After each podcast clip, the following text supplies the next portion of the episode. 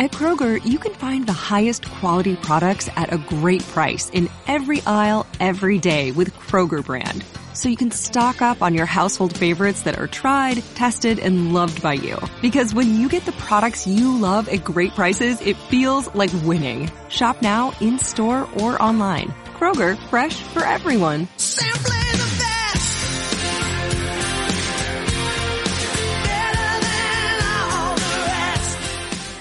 Let me give her a current. it's like I'm going through puberty a second time. Hopefully, you'll feel young again too. Hey guys, uh, I, I think we're live. I can't tell. It's it's it's not. It said It's, live. this thing's not moving. It's it's it just froze.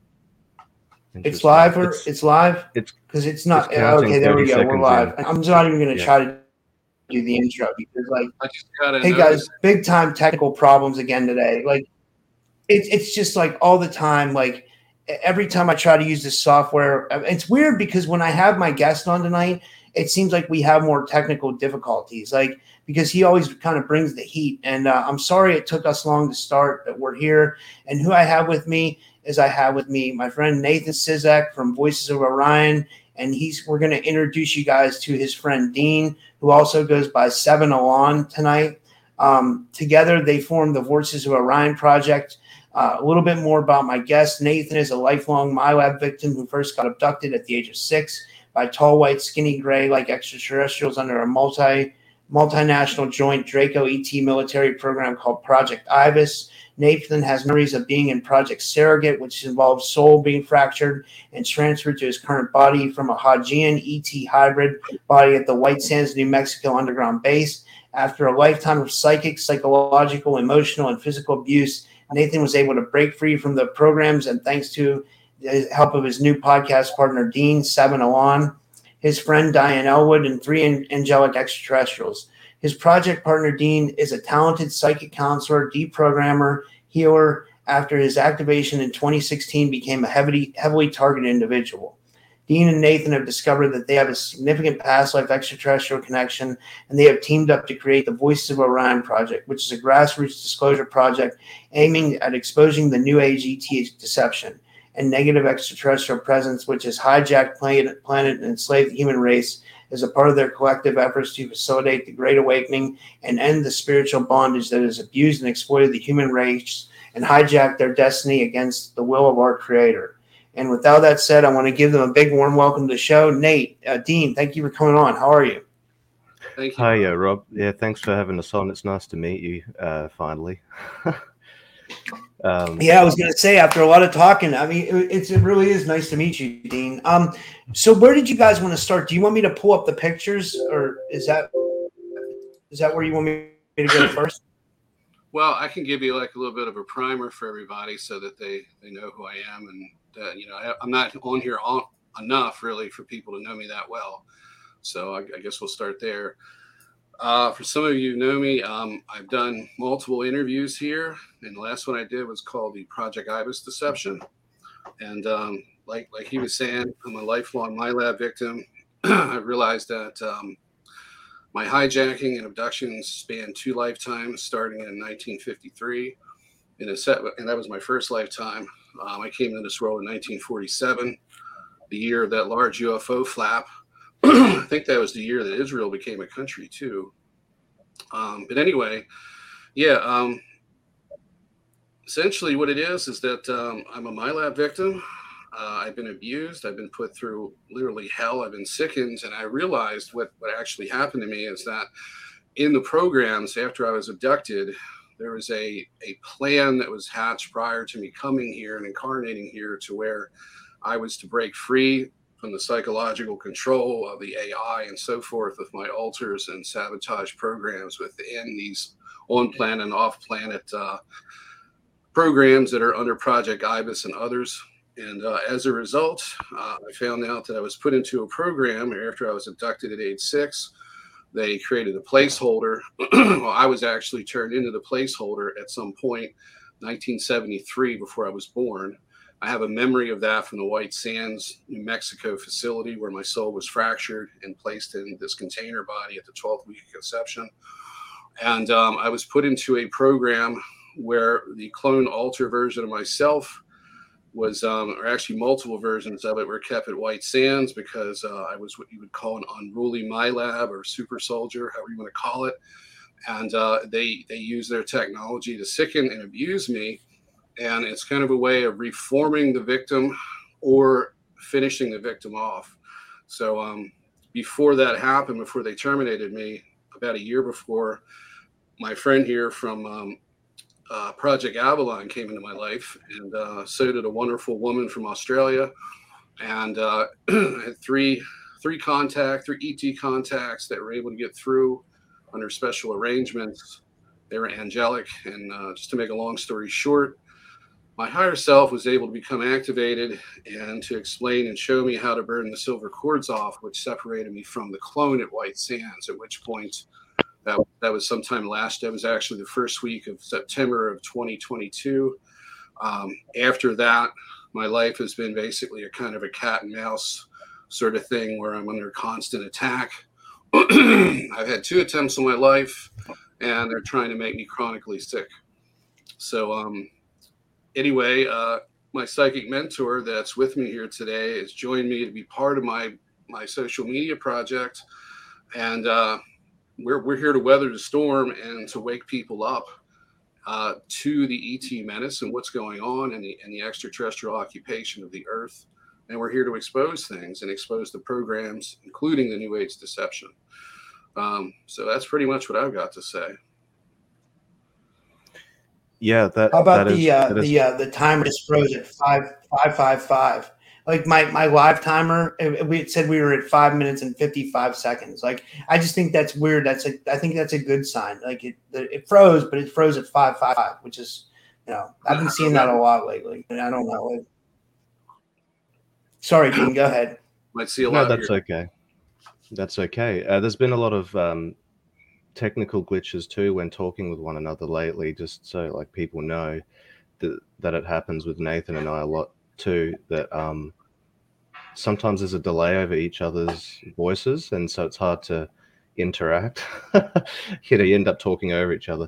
But um, but uh, yeah, in essence, what Nathan's saying is correct. Um, uh, I met him on Avalon, and uh, that's a place where there's been quite a few special people that have arrived there, and they connect and uh, end up working together or doing um, different things together, just learning about their their past or whatever their grievances are on a spiritual level. A lot of the time, and um, I started doing um, mentorship myself through another individual on Avalon. Um, and uh, I was doing that for about, well, I've been doing that for about six years. And uh, that involves trauma incident reduction and regression and psychic work mixed in together with it. And um, when I came across Nathan, I noticed that he was, I did a read on him where he was really looking for help and no one was really helping him from what I could tell. And uh, so we connected, and uh, very quickly I started to see the things that were going on with him. Like, uh, for example, when we first started talking, when I as soon as I connected with him in a call, uh, there was an eye looking at me, a, a very bad presence, and um, it was looking around very confused, very much like um, uh, I suppose a lot of people can relate to this. Like if they've seen Lord of the Rings with the Eye of Sauron, they um, did you, guys notice how that thing looks around everywhere, kind of almost like curious and confused, trying to observe everything? That's kind of what happened there. It was like this strange eye in a pyramid, uh, and it was a very dark presence, and it took a lot for me to clear it. And um, and then uh, as I continued to talk to Nathan, um, more and more came forward. I mean, he was talking about um, what he'd been through, and he was actually explaining to me about how he started to realize these cords were attached to him to someone uh, sorry, not to someone else, to to another physical body that looked like him in a what looked like a lab setting um, in a base. And at first, um, just for the sake of people understanding I don't have a bias about these things, I actually told Nathan that I wasn't even sure that this was a thing that could happen. Um, because I often have to sometimes I have to make sure I don't have a bias despite what I'm doing. Um, because because really the what what I mean by that is when you don't have a bias despite what what you're doing is that uh, I get a lot of feeling. I I use feeling as part of my read, uh, and um, that can be confusing for people because you know you have emotional biases, and then how do you discern that versus a psychic actual feeling that you get? And uh, so I was looking at this, and he actually did have these things. I thought it wasn't, it might not have been a thing at first. There might have been some confusion, but no, I did start seeing it. And I went back to my mentor, and she said, Yeah, these things really do happen.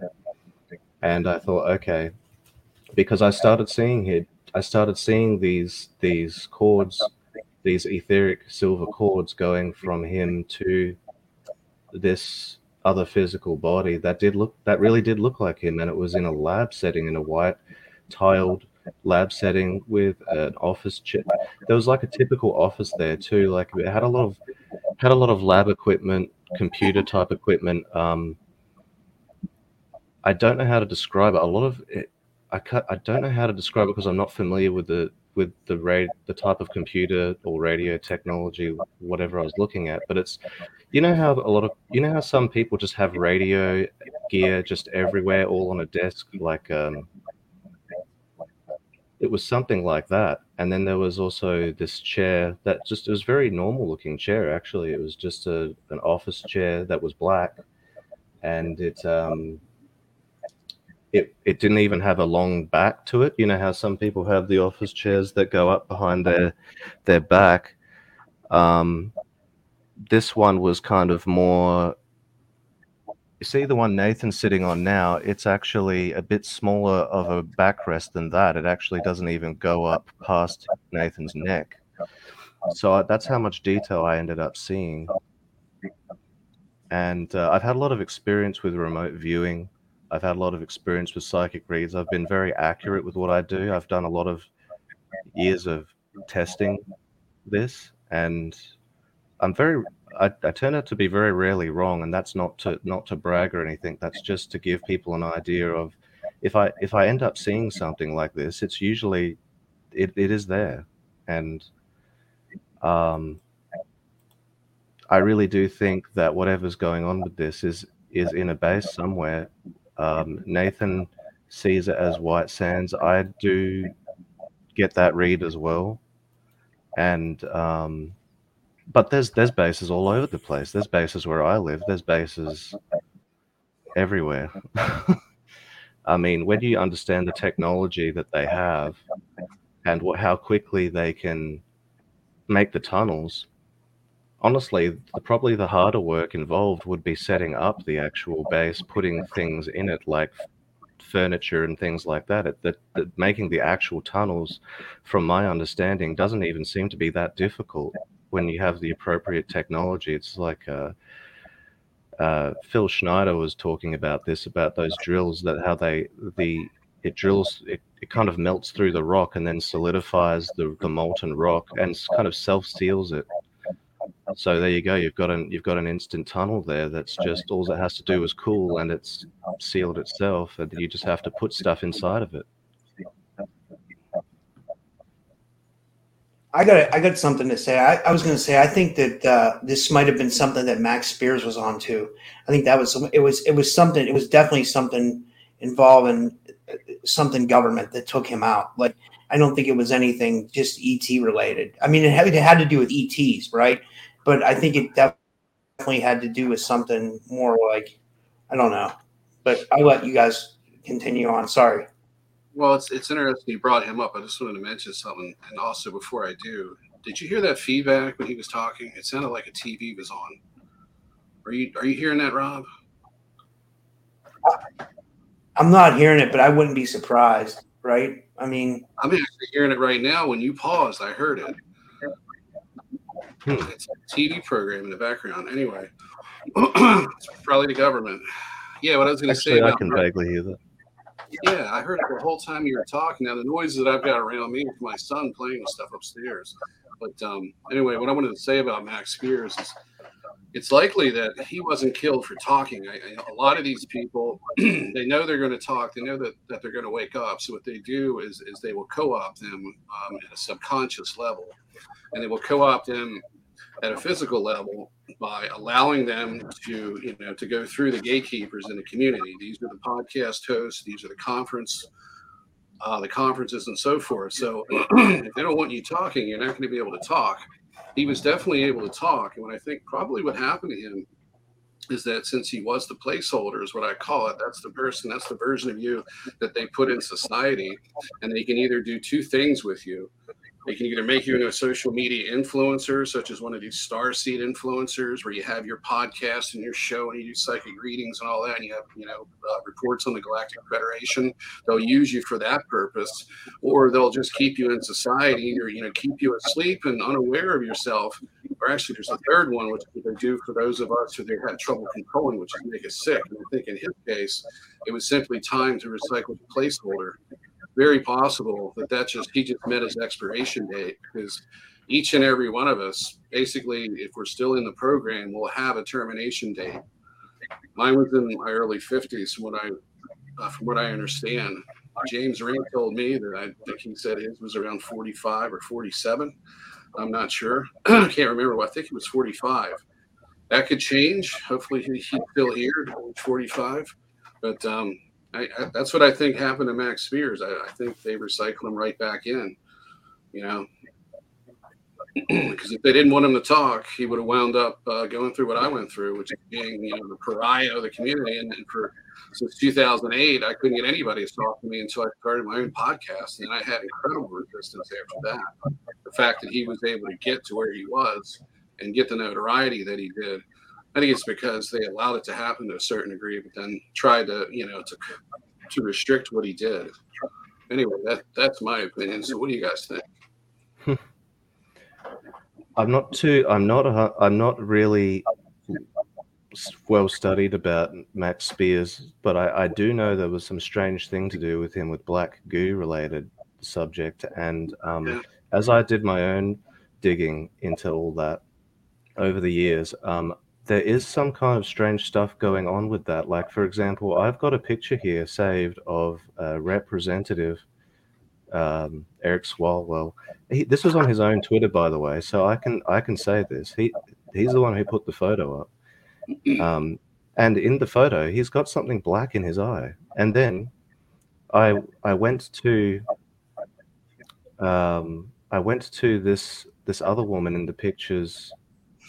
Uh, I don't know her name, but she looks like I don't know if she's Indian, but she's another representative, and she had her own version of this picture. Like it's like it's kind of like it's, it's the same setting, the same day, but like they're in different positions. And in her picture, she's also got the black stuff in her eye, and the black stuff in his eye is no longer on that side; it's on the other side instead. And I thought that that was really weird. And um, when you look into this whole black goo subject, what I found is that it's it could quite possibly be a nanite technology that is using magnetite graphene oxide, um, like a some kind of a fluid, highly uh, structured alloy, like a because graphene's very very strong, as as you guys know. Um, that's why they use it. It's very flexible but very strong.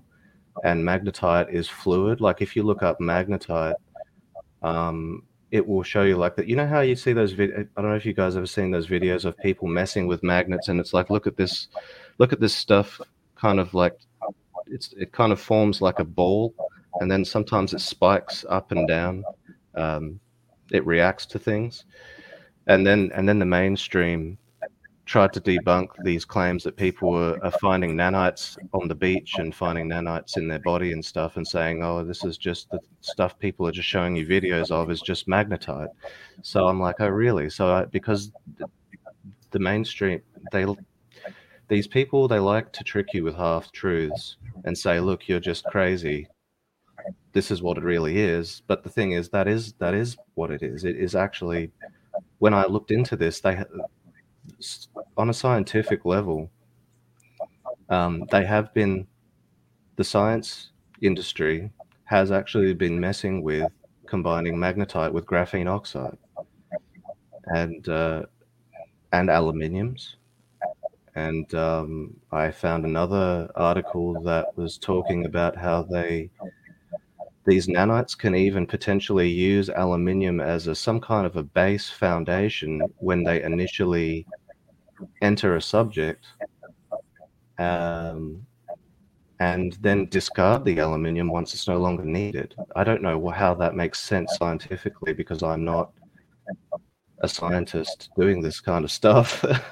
but um, I know what I read, and that was very strange and interesting.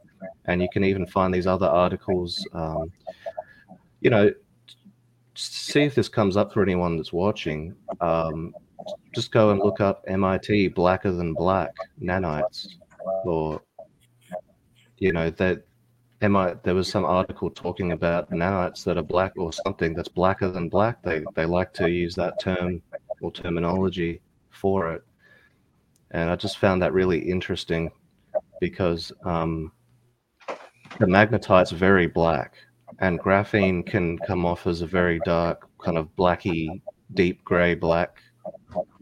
Um, and maybe when you combine some of this stuff, it's that's what they're joking about. Blacker than black. You got black on black, graphene and magnetite. I don't know, but um, it's very it's something very worthwhile pondering um, because, as you guys know, um, why dismiss this stuff? Why I mean, if it's not real, then we should all, all the more reason to look into it more to make sure that we're not mistaken.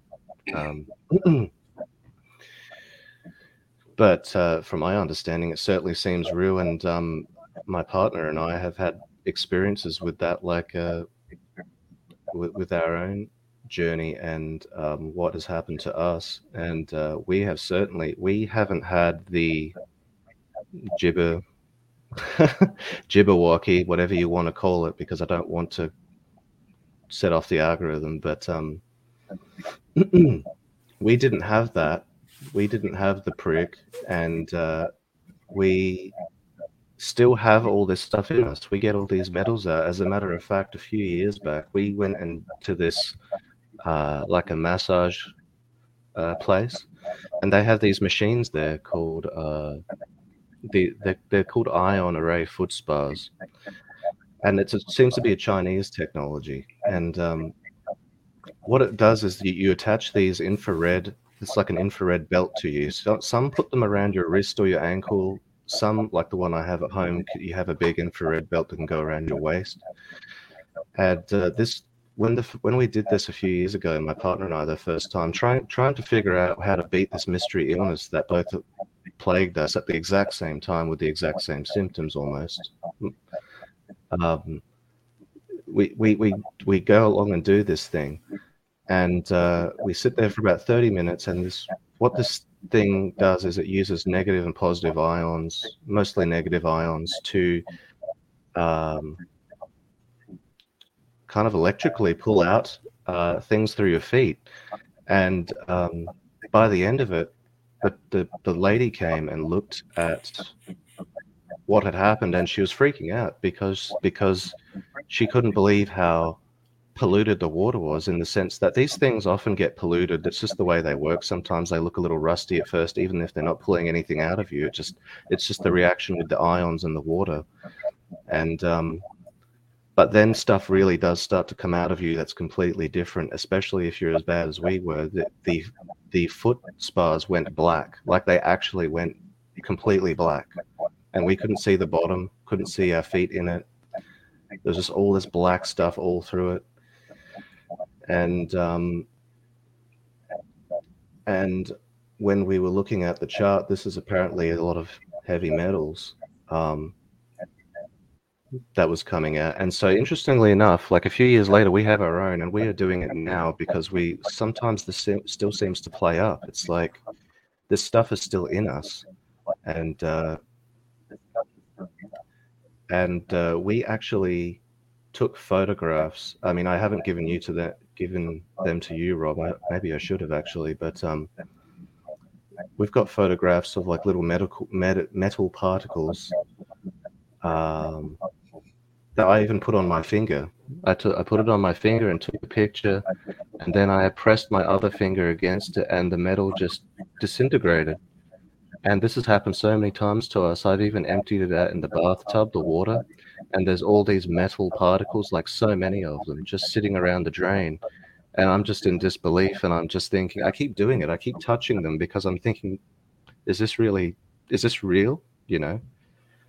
And then they disintegrate just like what people say in the videos. Where I don't know if you guys have seen any videos of people doing bentonite clay baths since they've had the needle. And uh, they they claim that they have this graphene coming out of them. And that's exactly what we have. That's exactly the same stuff that's coming out of us and um, it's just bizarre because uh, later on we found out that my, my girlfriend actually noticed a bump in her arm and i realized at the same time without her saying anything i was starting to notice this. It's strange how we noticed at the same time just independently of one another. And then we just both came to each other and it's like this it's like this pinhead. Sometimes it gets it gets smaller sometimes it grows bigger back to the way it i don't know it just has this weird variation of size like where it it feels like a little ball bearing underneath underneath your skin in the middle of our inner forearm. And uh, we even showed a friend and he he he had this look on his face because he knew we weren't messing with him and he's like don't don't mess with that. Don't don't try and cut it out. He kind of panicked and thought we were going to try and get it out and i was like no we're not going to do that because we don't know what it is and Wait, what it Dean, I, I have to say, I have this too. I have I have a couple of them. I have I I thought they were just cysts, but like I have I mean like that's exactly what it feels like. It feels like a ball. But I have no clue what that is. I've been trying to figure out what that is. I went to the doctor. You know, I, I hate going to regular doctors. I, I really frown on like the the medical industrial complex. But I mean, I had to go because I was like really wondering like what this was, and he was just like, "Oh, it's nothing. Just leave it go." But I I started to think it was like an implant or something like that. Like I started to think that maybe I was like implanted in like multiple places. What you're is something completely different. Yeah, what's what what is so unique about what we notice is because yeah, there's there, there are definitely people with implants, and I think it's more common. I think people are starting to realize it's more common than than first perceived. But um, I mean, amongst the UFO community, but um, the interesting thing is that ours is in the same place. It's the same size. I felt my girl, my partner's um, arm. And we keep constantly doing it. We keep touching it and feeling it to see what's going on. Sometimes depending on what we're doing with our health because we do a lot of health stuff to try and get whatever the heck is going on with us back in order um, yeah uh, but it, it fluctuates and and to my shock i actually saw a documentary about this these doctors who were pioneering the exposure of these implants and had studied them and actually removed some from people. And they were talking about how they do actually, some of them change size, some of them even disappear and reappear. And and when they took some of these out, they have um, they, they are nanites, like they have they have some kind of nanite technology. Some of them are so hard you can't even cut through them. But then they have like a an organic membrane surrounding them so that they biologically interface with your with your biology. Like they, you know, it's kind of like what they did with the sh- with the needle, where they they use lipid technology to bypass. You know, it's basically about getting your DNA to recognize it as part of your body. Um, and um, so, what's even more interesting about this, Rob, is that um, I, I can't talk about my mentor I can't identify her because I don't have her permission, and she's private uh, because she's had her own encounters where she's had some scare some some big things happen to her, so she's just keeping to herself. But um, she actually did confirm with me that she has the same thing in her arm when I came to her about it. She has in the same spot as my partner and I, in the in the middle of the inner forearm, and it's the same shape and same size.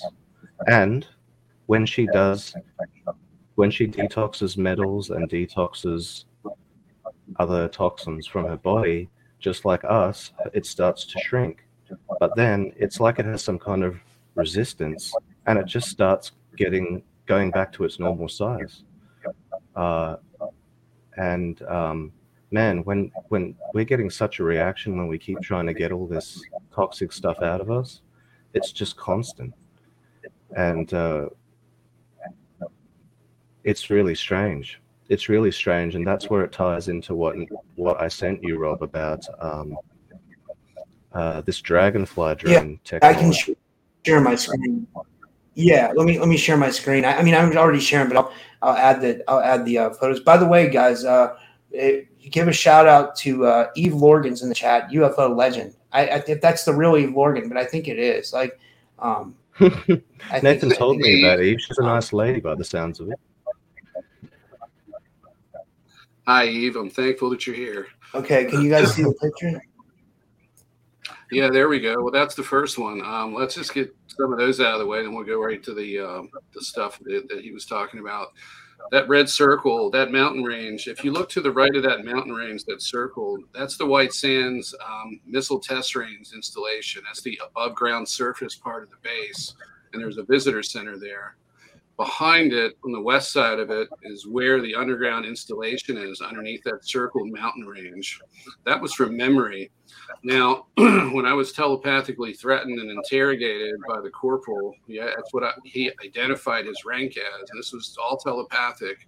It was sure it was the day before I burnt off the silver cords. He identified himself as being stationed at White Sands, and so did a female reptilian that I'd spoken to prior to him. And um, he showed me a. Well, he he and I had a discussion that lasted quite a while, and he and he said to me, he says, if you answer two questions or so that I have, I'll answer some of yours. One of the things that I had asked him is where he was, and he said he was at White Sands, and and what he did is he showed me his house, and I suddenly started seeing this house, and it was like a creamy yellow color, which I thought was odd for the area.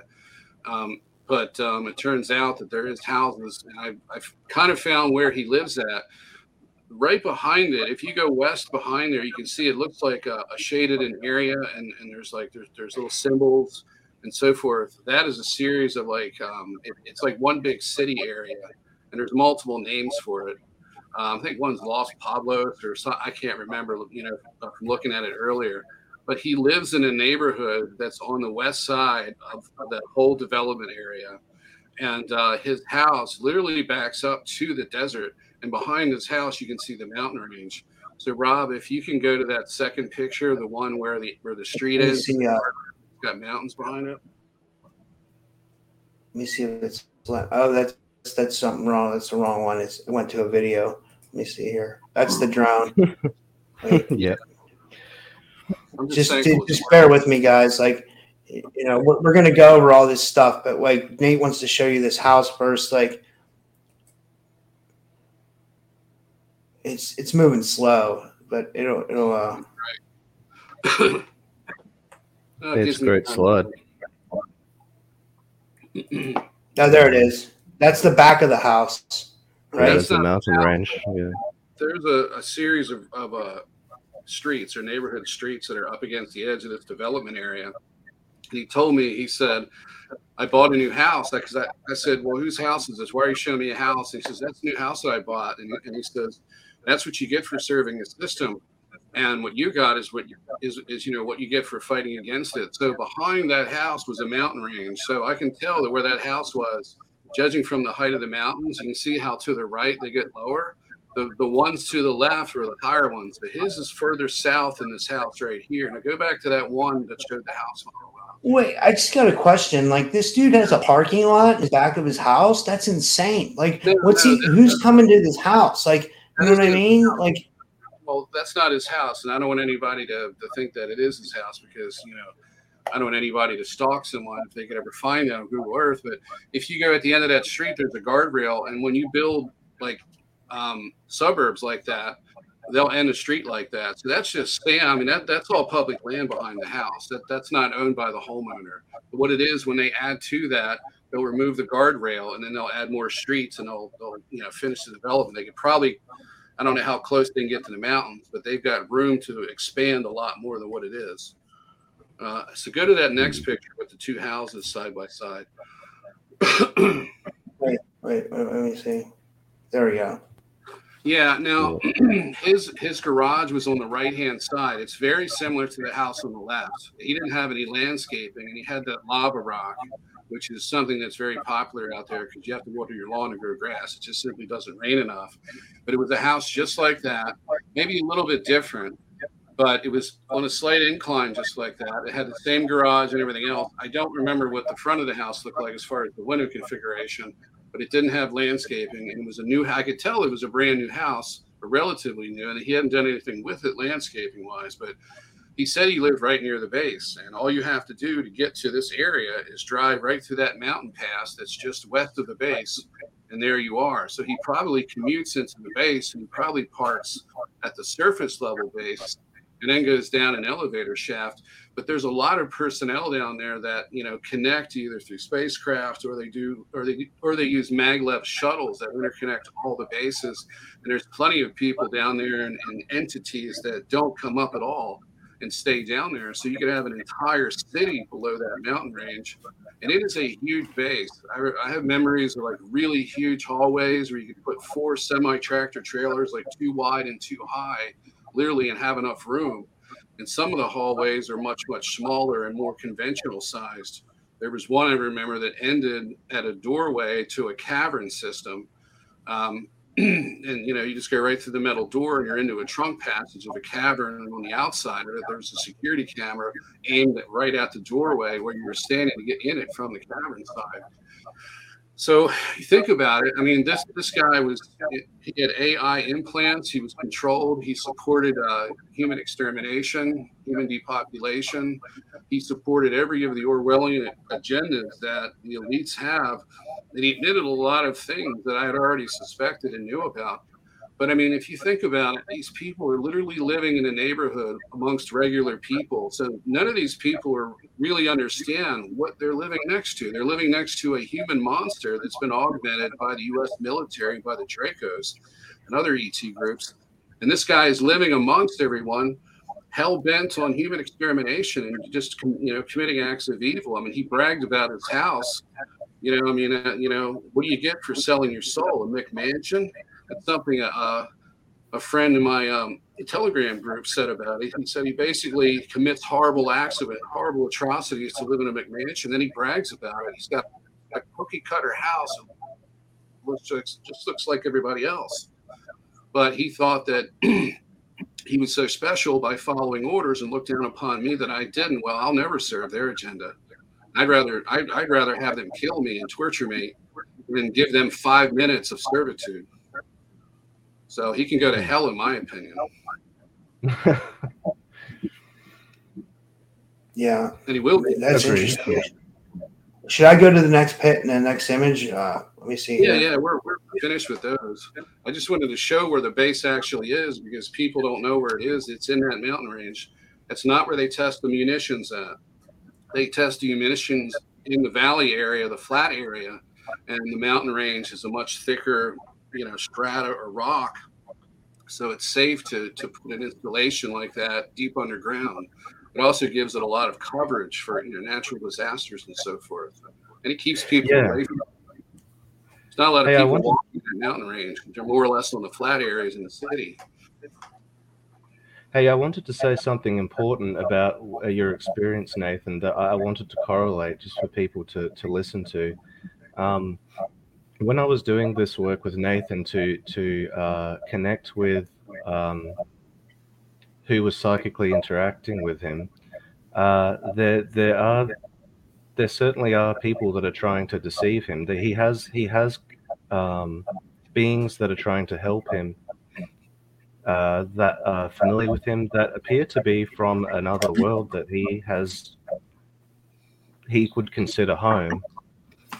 So I found that very interesting. But there's also these other beings that that this is where the Orion, the voices of Orion stuff stemmed from, because these be- these other bad beings were trying to manipulate his perceptions of of where of of Orion actually, because what we learned during his sessions is that Orion isn't such a lovely place right now, and and um, and uh, these beings were calling themselves engineers, like they were they they engineer lifetimes and things, and that's very interesting because that's partially true. They do manipulate and quote unquote engineer people's lifetimes, but they're not God. They're not in charge of everyone. They just take it upon themselves because they're evil.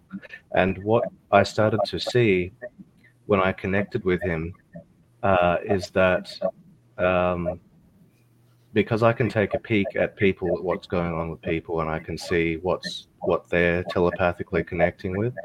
And uh, these beings, I was helping Nathan slowly, organically realize that they were these these gray type beings, but they're very.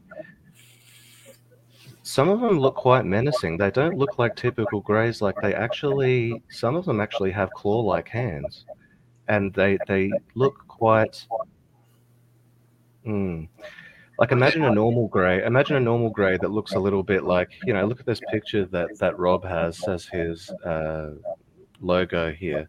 Looks a bit friendly. Looks a bit diff- interesting, right?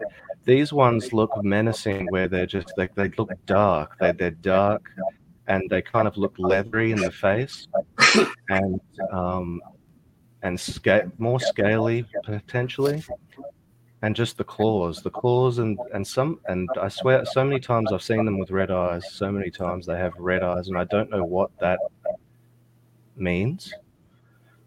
Uh, I got, a, I got a question, Dean. Like, I, I have a friend. I don't know if you guys ever saw him on my show. He goes by um, Ryushin Malone. Like, he has a website. He calls his website the OrionLines.com because he says he solved the Nazca lines, which he thinks or they go to Orion. Like, okay, he has a whole theory. He's uncovered a lot of good stuff, though. I mean, like a Hmm. no, but um, he but like what he says is like basically kind of confirms what you're saying about these beings. Like he thinks that the most of the evil's coming from Orion. Like I don't want to speak I for agree. him because I, I don't want to I don't want to um you know what I mean. I don't want to butcher anything that he might say, but like he he has like you know he thinks that it, basically it's coming from Orion that the, that's where these evil beings are coming from. If that, if that makes any sense. It absolutely makes perfect sense to me. As a matter of fact, I, I agree with him, and I used his website just to just to subtly show Nathan. I didn't want to put thoughts in Nathan's head, and you know, because the stuff that I do, uh, you know, I've been trained not to front load people, or try as as much as possible not to front load people and and put words in their mouth. So I so I sent Nathan Ryushin's website because uh, my my mentor, um, uh, her her mentor actually was on Avalon and said, "Hey, take a look at this. Um, I want you guys to take a look at at Ryushin." Well, he didn't say this, but he basically implied for people to take a look at Ryushin's website because it was quite important.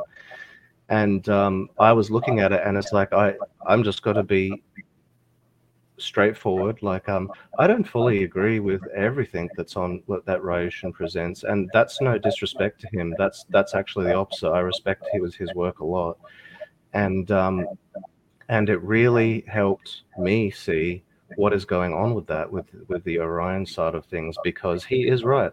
Why did why does NASA have Orion in their logo? Why did the Space Force take it out? I I am in support of uh, what Trump had been doing and still continues to do.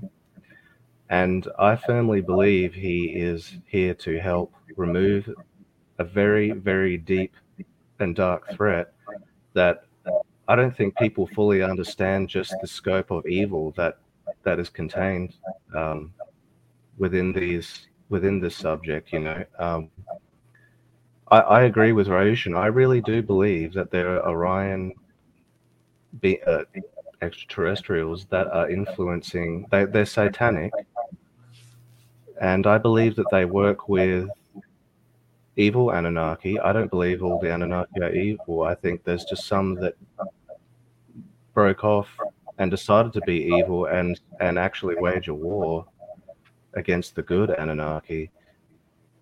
And um, I think that the Orions sided with the bad ones and practice satanic practices, and uh, which includes torturing and anyone, including children, especially children, and um, They And do the harvesting too.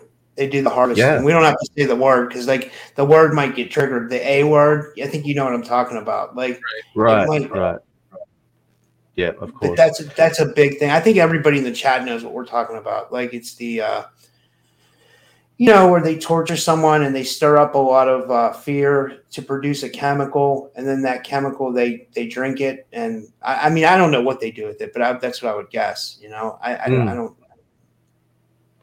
Yes, and you see this template that you have up in the background. You see that letter that's in the background that we won't say in case the algorithm gets triggered.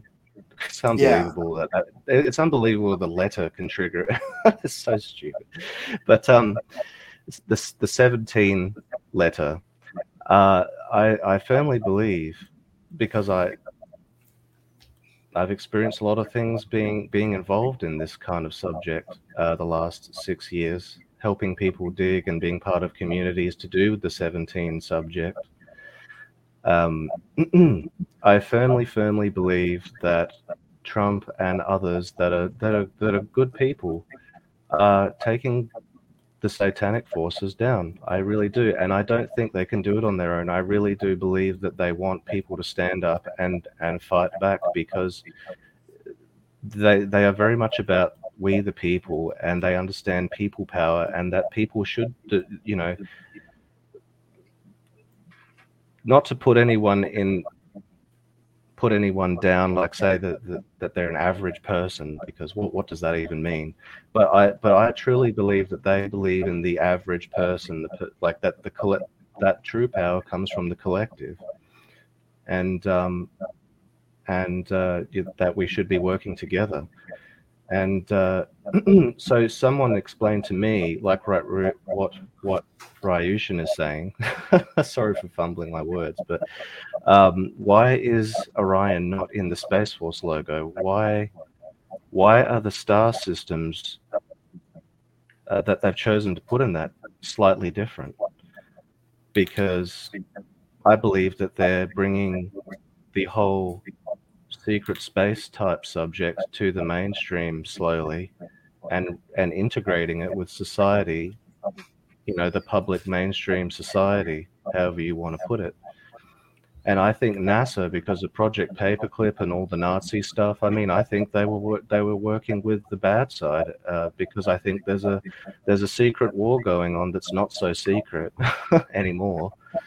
And um and uh, just keeping keeping humanity in a bubble through indoctrination and just this this restricted space um, on the earth. I mean, it's it's been it's been kind of working in a sense, hasn't it? I mean, people people don't want to accept that there's stuff out there. Not not everyone. There's lots of people like you, and Nathan, and I, and lots of people out there that are starting to understand all these things and what's going on right above our heads and even below our heads um, and in between. But uh, it's just quite mind blowing, isn't it? It's it's it's quite a magical thing to realize if you're coming from the perspective where you've just say you're someone that grows up and you're like, yeah, I love space stuff, I love science fiction, quote unquote, I love fantasy. Well, the truth is stranger than fiction.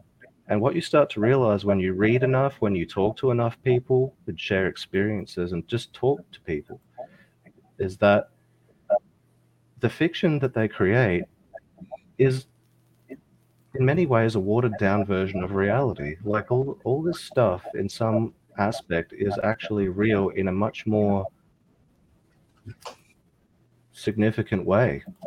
Can I can I say something, Dean? Uh, uh, real quick, I just I got to get this out. I was gonna say like I and Nate knows this because I've talked to Nate about this. Like I think like there's a lot of like like good stuff being brought out by the. Oh, what happened to Dean? Hmm, I don't know. He uh he he he went out. Hold on, let me uh let me see if I can. Oh, there he is. Hold on, I'll bring him back in. Hold on. Hi guys, that wasn't that wasn't anything mysterious. I actually just fumbled then. That was my bad. Sorry. Oh, Okay. So go ahead with there, your Dean? question. Sorry about that, Dean? everyone. Yep. You, you with us, Dean? Yeah, I'm here. Can you hear me now? yeah, I can hear you. I don't know if he's there. Okay, sorry guys. That, I think we're all good. Oh, okay. What, what. I was saying was I I think I think that uh, a lot of be- good stuff's being brought forward from the skeptical community, but I think they're a little bit too cynical. I don't think they're really skeptical. I would say it's more cynicism, and I'm not going after anybody because I'm not even going to mention the channel name because I think they think that everyone's like fake or they think that so like for in a way like I I love that you guys are kind of like in the middle where you actually believe and know that a lot of this stuff is going on because I think that's important because I think once people come to the realization that there is a lot of stuff going on and there's a lot of real, but then there's also a lot of disinformation as well. So I, I, I think that the skeptical community is good for that, but at the same time, they're a little bit too skeptical, or and almost the point where they're they're not skeptical, they're cynical. So they're it's almost doing a little bit of harm. You know, I don't know. I don't know. well, here's here's the thing. That's that's what I, I love that you bring that up. Can you hear me okay now, Rob? Yeah, yeah. Yeah, cool. Because just so everyone knows, I was trying to explain when I came back in. Um, that before I get to the point, yeah, that wasn't anything mysterious that happened with me when I disconnected. That was um, I just fumbled and I accidentally clicked uh, on a tab, so I had to reconnect. But um, the the whole skeptic subject, I have thought about that a lot, and it's like there's a difference between being skeptical and being a skeptic, because when you somebody else said this, and I this really sunk in with me, is that when you become a skeptic, you develop a bias towards skepticism.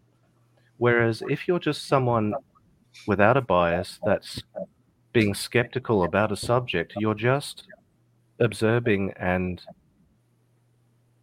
analyzing what makes sense, what you know, you're trying to piece together something logically, and skepticism is healthy because you don't want to be a sucker and just believe everything that's told to you. But once you enter into the realm of being an actual skeptic, it's like then you start developing this like, okay, I'm not I'm not going to give consideration to the possibility of this. You it's know, it's I'm almost cynicism, Steen. It's like cynicism. yeah. yeah. Like it's like Yeah, you know, like they, they don't want to believe anything. You know, like Hmm. it's like I, I don't know. That's, That's no, you're correct. You're correct. I fully, I fully agree. Yeah, it gets to a point where they just, uh, they just start to. I've experienced this. People just start dismissing, dismissing, dismissing. It doesn't matter what you say. You can even, I've, I've, you know, I have sent proof to people about things that are so skeptical they won't even read what I am showing them, and then they will go back at me and start, start saying all this negative, like, uh, you know, the whole crazy thing, the whole, you know, okay, yeah, because because you know what you're talking about because you're you're so qualified to understand these things. You know, this this kind of ridiculous behavior, and it's like, well, what are you talking about? I'm linking you an official document. You want to be a skeptic, but you won't even read an official document because it proves my point. Um, so you know, that's just it gets to the point of narcissism, really, and it's just absurd. It's really it really is. Yeah, in some I agree. I, I think that's really well said. I think that's I think that's a, good point. What do you think, Nate? Well, last night and the, and the past two nights, I was watching the Truth Seekers podcast, and that's when you actually one of the ones you were thinking of, Rob. But I, I want to bring it up because there's something positive has happened with that. Um, he is connected with Sarah Adams, Max Spiers' ex girlfriend, and um, Hmm. She actually proved to him that she has psychic ability. She was able to modulate his heart rate. She was able to create sensations in his body by telling him that it was going to happen, or actually telling him after it was happening. And he didn't confirm anything as to not front load anything because he was afraid that she was going to do a cold reading session with him because he wanted to get her on the show to do an interview. And um, somebody had suggested to him that he, he could reach out to her and he gave him, I guess, the email address or phone number. He contacted her and she agreed to do a free session. And uh, it's really, it was surprising to see him kind of like walk back some of the skepticism the last few nights. So I was really impressed with that. Um, so was I actually. yeah, so that I didn't that- watch it. I I. I, I I I usually watch his show too, and I didn't watch it. Like, you know, it's like it's funny. His show, it's like funny because you can't like turn away from it. You know what I mean? Like, it's like it's like something. Sometimes some of this stuff gets me so mad because I'm like, wait a minute. Like, I could prove this that there's actually something going on. Like, you know, like he'll talk about like abductions. He'll say all abductions are. I don't know. I don't. I don't want to quote. I don't want to quote anything about him because I don't want like you know to quote him wrong or anything. But it's just like it seems like that, that, that it's a little bit too much sometimes. You know, I don't know. Ken, uh, I think he's he's one of the reachable people because he's very reasonable. He he Hmm. is a little overly skeptical, and you become cynical after a while. And I think you kind of paint yourself into a corner when you do that. And, uh, and if you if you're not careful, which you know a lot of people aren't, they they get on this. Um, it's a it's a type of a group think. I mean, if you look at who's that guy Shermer? I can't think of his name. But he's a professional skeptic.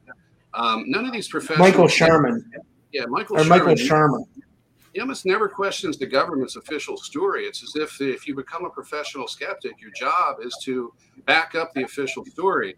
It always gets me when Steve, for example, will will cite the FBI as being a valid source of, of, of factual information when, it, when nothing could be. I mean, it's the total opposite of that. There's no evidence to suggest that the FBI is honest at all now. Yeah, agreed. When have they ever been? When have they ever been honest? Like, Never. you know, Probably never, Yeah. but he referring to Phil Schneider, and uh, Phil Phil Schneider produced very accurate information. He was friends with uh, Truman Cash, author of two books that I know in Project Avalon. Um, Mm, me too. so, yeah, and they're saying that that the man literally cut his own fingers off because he has some sort of self-destructive um, mutilation fetish, and then that uh, he he had gotten cancer because he was sleeping on a bed where he kept, like, I think, depleted uranium or some type of radioactive material under his bed frame.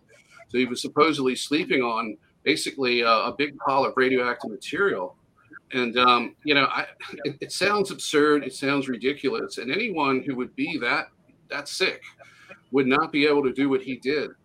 You would get discrepancies. Agreed.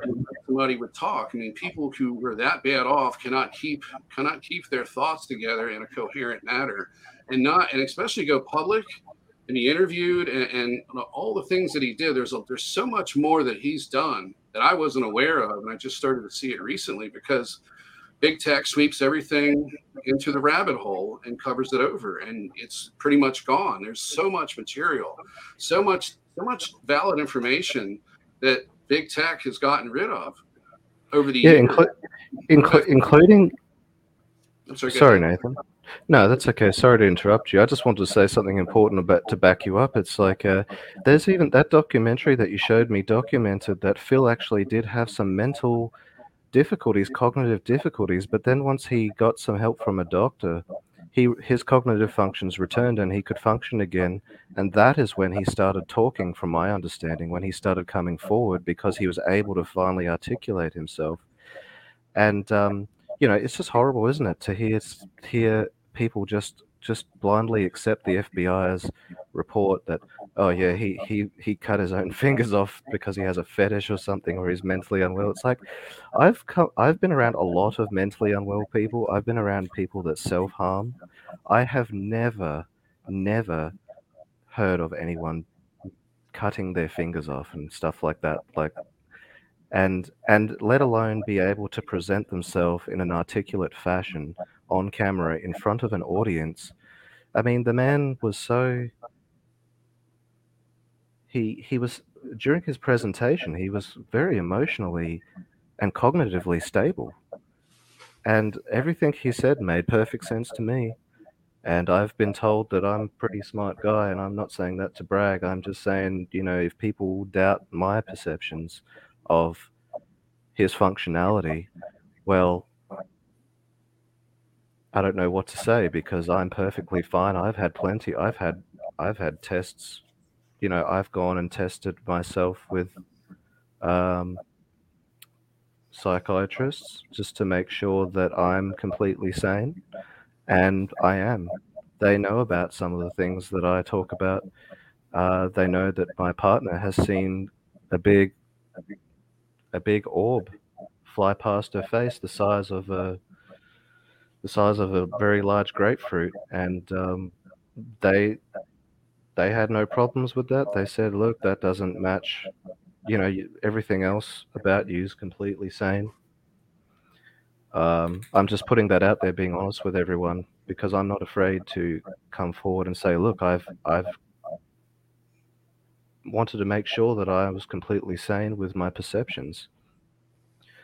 And uh, so there you have it there you have it. I really and i've had a lot of success helping people with my own gifts, and um, so yeah, I Well, don't think can Phil. Dean, I don't can I say Phil's something? crazy Like- a lot a lot of times this phenomena will have you questioning your sanity because that's the game. They want you to think you're crazy right, so like you don't tap into your abilities. Like they they they'll use like the society role and everything else to make you think you're crazy especially if you're targeted which you know i know you guys have said you're you you are targeted when you're targeted they'll make you think you're insane so you don't tap into your gifts am i right or Yeah, I, absolutely right. I, I'm gonna, I got, I gotta fill you in on everybody in on something. Um, what was it? How long ago? How long ago was it, Dean? It was what about three weeks ago or so. We were basically on the outs because of a psychic attack. I think it lasted about a month. It was yeah, right before I had surgery, and uh, for everybody listening, what happened was is it was just we were just interacting normally, and um, it was something over the ionic foot bath. I was kind of questioning whether or not it worked, and there was just a couple of things, but they got in his head, and I know how they do this stuff. I've been this has been done to me many times. You have to know yourself. You got to be well grounded, and you have to be sane. If you're not, if you're mentally unstable, you'll have no chance against them the only way that you can beat them and beat their mind control and their manipulation is to be a very well grounded person. You got to be connected to God, you have to be emotionally stable, and you have to know yourself inside and out. And you have to have that self confidence too. And you can't have the fear element because they'll use that against you as well. But but yeah, we, we had a falling out, and uh, I just wanted to say, you know, they do this to people to break them up because they're here to do something. And in our case, we were here to do something together, and they wanted to split us apart. When you're on the other side of that, and, and the other person loses it because of what's going on, you have to be, you got to be the one that stays grounded, and you cannot get upset with that person. You have to be loving and understanding and respectful and wait and, and be there as you know to be like um, a source of um, not just compassion but uh, i don't know constructive um, can't think of the name. You have you know you have to be there for that person for the most part and you have to be patient.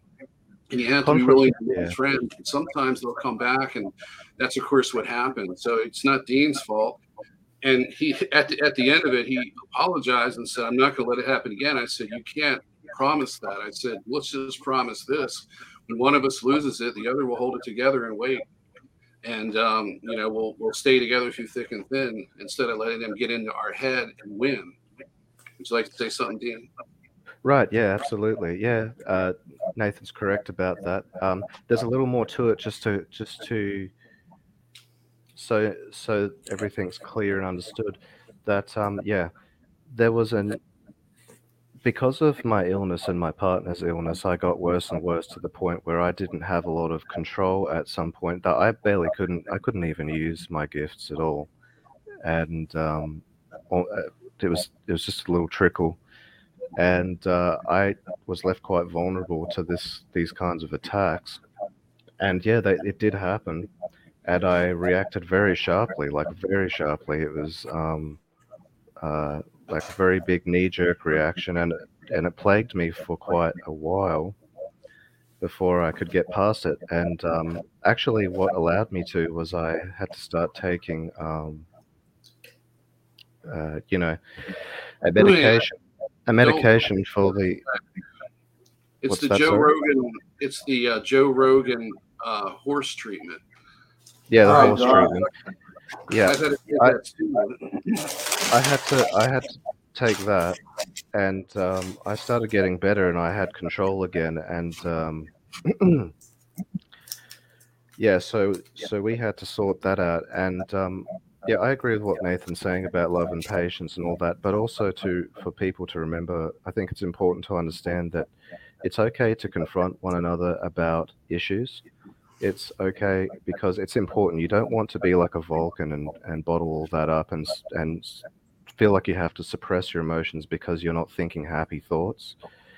Uh, confrontation is pretty important. I've learned from from my mentor and her mentor about um, you know it's a, a very important part of clearing these negative blocks and negative energy and attachments, etheric attachments, because they stick to you with all the mess that's in you, and uh, um, so as long as confrontation is not done with like with with any real extreme hostility sometimes hostility does come out but you got to calm it and quell it and you got to understand one another and try to try to work through it. Um, and that's what nathan and i did and um, it really was over something quite quite trivial. It was just that he was curious about the this ion array foot stuff because he wanted to see if it would work because he was potentially interested in it, but he didn't want to get tricked into wasting his money, which is completely fine. Um, and he and he was just listening in on me helping another friend of ours because she had the, you know, the needle, and uh, she was experiencing some very bad uh, heart type symptoms and I got her onto this machine because it gets the metals out of you. It's it's one of the most effective things I've found, and where my partner and I are still using it today when things play up. Um, and uh, she was on that along with potassium iodide. Uh, this individual, that's our friend. Uh, I got her on potassium iodide to detox the radiation as well.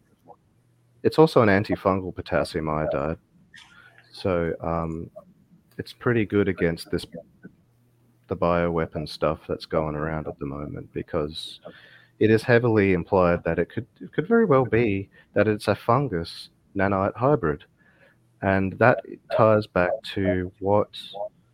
Um, and sorry, she's using borax tablets too. The borax tablets are quite good, and um, that ties back to this whole dragonfly thing that that uh, Rob actually has up on the screen.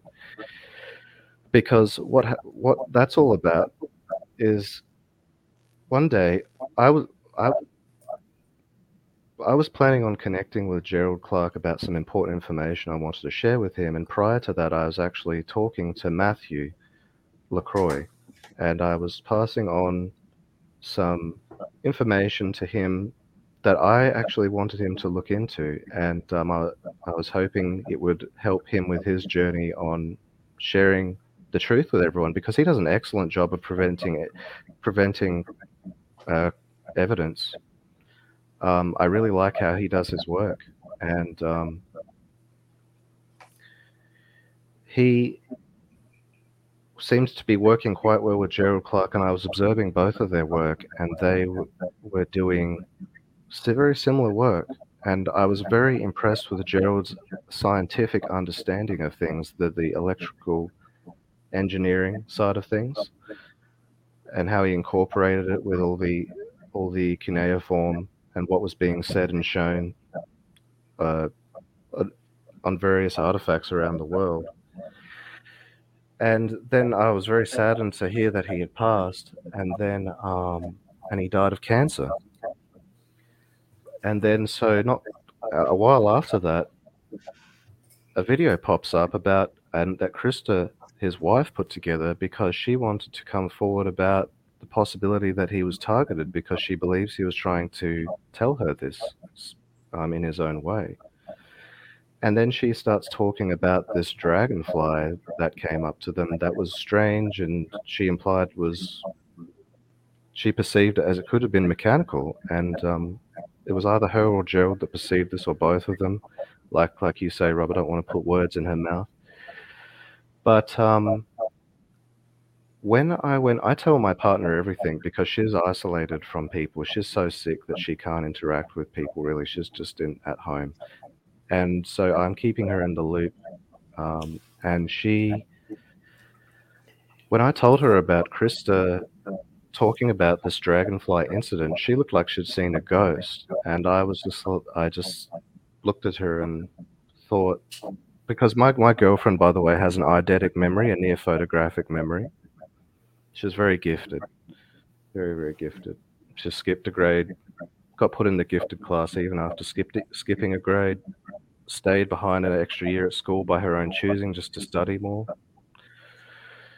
She witnessed this at our house in 20 either the oh. end I did regression with her it was it was during the summer of 2016 to 2017 for us because we live in Australia so summer goes from December to February here. During this time this is when I started connecting with my mentor, who's in, who's connected to some quite big things. And she sees this dragonfly come up to her face. We're not near any bodies of water, by the way, because you know how they like to hover around bodies of water. We're not near any bodies of water.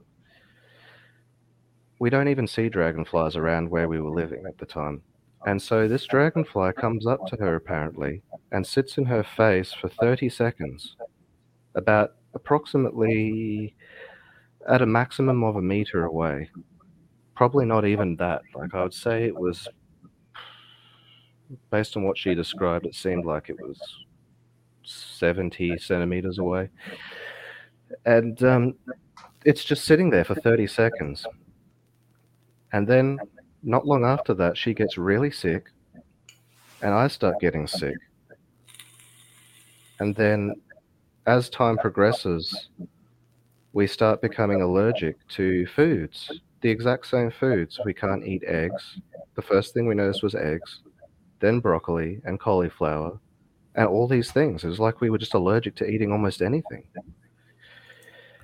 And and she got and we and we we both got this weird chest infection type thing as well and her chest just became so weak like she couldn't even speak she couldn't she could barely breathe uh, the chest is still affected today for her she's improving with all the things we're doing along with myself but the chest is such a struggle to get back to 100% to the point she's she just whispers she just and she runs out of breath so quickly. She's has to be careful sometimes.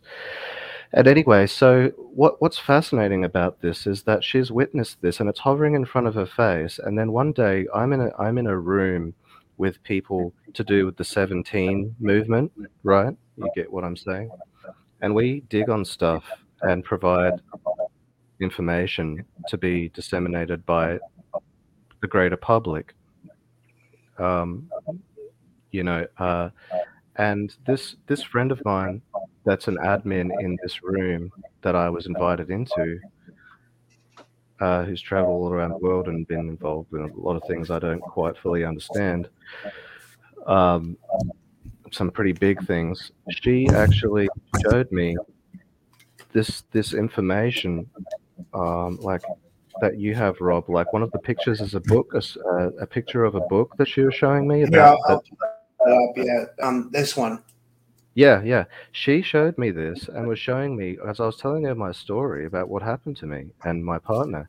And she's showing me how real this stuff was because based on what Krista told me and my partner told me in the regression regression I did on my partner, I was just c- creating a hypothesis about the reality of this and I started creating this hypothesis that okay, this thing may have been in my partner's face and dispersing some kind of bioweapon and maybe it got me as well. Maybe it's got Gerald. Maybe that's what because Gerald has very similar had very similar symptoms to what we have, uh, and I'll get into that more shortly. and um, I'm glad Krista's okay. I don't understand why how she's okay, but I'm glad she's okay. And um, if this is what's happened, but um, the these drones are real. And and so not only does she show me this booklet that describes this stuff, there's different bug drones. She showed me a video that's on YouTube that I, I've also linked to Rob, um, where this guy is actually officially you can look him up. He represents this.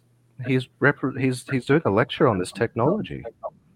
He's in an official position to lecture about this technology because he's involved in it, and this is really big stuff. As in he he is talking about how not only they can make robotic drones that imitate dragonflies and other bugs, the dragonfly is specifically used for suburban environments to either surveil or even attack a target discreetly. And and he and my jaw dropped because he's talking about it and I'm listening to it and he's ex- saying exactly what my hypothesis was. He's saying that they have an undercarriage that can contain a bioweapon that can kill you fast or kill you slow depending on what they want. He literally says this. And not only can they make the robot ones that imitate the movement of a dragonfly and behavior of a dragonfly perfectly, they can even just hijack an actual organic dragonfly with mechanical components to fly it around and it and he's I'm pretty sure he says in the video because I've watched it a few times that he said they can even install an undercarriage in the biological dragonflies as well. So essentially what he's implying to me is it doesn't matter if they use an organic dragonfly or a robot one they can do the same thing. They can fly and they use them to navigate uh, with agility in suburban environments. And what a perfect way to poison someone because you can't see this is another thing where my jaw dropped rob is that if they're hovering in front of your face you're just thinking okay this this stupid bug's just in my face. But go watch a, the scene from a movie called Gamer with Michael C. Hall and Gerard Butler. And there's a scene near the end where Michael C. Hall is gloating to Gerard Butler that he is controlling everyone with nanites, and he dusts this chalk, as he dusts this talcum powder in front of Gerard Butler's face and goes, "See this?" Basically, he's saying, the nanites are a hundred times finer than talcum powder. You can't see them; they're invisible to the human eye. So you can you can get infected by these things without even knowing. This dragonfly could Yeah. be sitting on your face, and you couldn't even tell that it's spraying something into into your face. I saw one get close to me like almost twice, and I I remembered what Nathan had told me, or but you had told me. I I know I talked to both of you, but like over email about this this exact topic, and uh, it was weird because the other day I was in a I think I was in like a store parking lot, and I noticed one, and it was like five feet from me, and I'm thinking in, in the back of my head, I'm like, get the fuck away from me, and I noticed it, and it it noticed me, and it just flew away.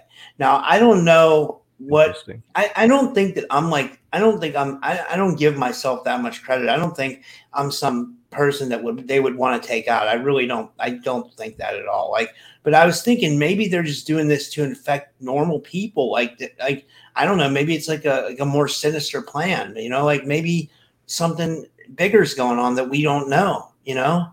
Like Yeah, well, or maybe it's to- just for surveillance, right? Or, or what I don't know. Well, no, no, that's you're correct in both of those, um, in what you're thinking there. As in, they they can be used for surveillance and ju- just for that, but also to poison people. It's uh, it's very interesting. This guy actually talking about it. I couldn't believe that this this friend of mine actually had the knowledge of this and just linked me the video. It was just on YouTube, and I'm like, oh my god, it's just right here. It's this guy. You can even look him up. He's like a, an official guy, Dr. Giordano. Georgetown Neurotechnology and National Defense with Dr. Giord- Giordano. Uh, it's absolutely mind blowing. And It really is. yeah. And um, So where was my thought process here with all this? Sorry, I didn't like- mean to interrupt you. I'm sorry. Oh no, no, you didn't interrupt me at all. No, you're fine. It's just sometimes I get a bit of a foggy brain, goes in and out. Um, you know, still sick and everything. But um, you know, all this stuff is insanely real. And you talk, you if, if people have listened to much of the things that Trump says, because Trump goes around doing a lot of rallies, a lot of talking. I know it's a lot to listen to, but he says some very interesting things sometimes if you pay attention at the right times. And he talks a lot about the invisible enemy. And I actually believe he's talking about a bioweapon that involves nanites. And I think they're just, I think they're, tar- I think they both target individuals, certain individuals with this. And I think they're also just trying to contaminate people with it at this point on a large scale. I think that's, I think that's what the whole, um, The aerosol spraying from the chemtrail stuff. Definitely. Yeah, yeah, because there's people, there's doctors that are claiming to have tested the ground, and there's graphene on the ground apparently that may have come from the sky. Uh, they they claim that it's that there's now graphene oxide being sprayed in the sky. I found all this just on my own with my own ability because I I used my psychic ability, intuition, whatever you would like to call it. I I kind of used that with my own detective work to go and look up hunches and I'll I'll start digging on something and all of a sudden there's this doctor talking about exactly what I'm what I'm getting coming to me. Just like with the case with the drone stuff, like I, I completely hypothesized that based on just correlating information I had from different people. I didn't have any proof. And then this person's come to me and shown me that there is proof. And I was just I was just absolutely shocked. And um, and then I've got this thing in my arm, and I, my mentor has it, and then my partner has it, the exact same one, in the exact same place. And guess what? My my mentor is sick with very similar symptoms to you know she was having allergies to food. She was trying different diets, different things like ketosis. Uh, to the point, un- unfortunately, she couldn't sustain the ketogenic diet, and neither could we, uh, because it's it's one of those things that it works, but it's from our experience, it didn't work for us long term because I discovered with a little bit of digging myself that carbohydrates is kind of important for your DNA, actually. Um, and it just helps a lot of things function, including your bowel function. so uh, eventually your body gets starved of the carbs, and it's like, uh oh, this ain't looking too good. And then so my mentor would do this thing called carb cycling, where she would cycle in carbs. She'd go on the keto for a while and then cycle in carbs for a short period, go back on keto again.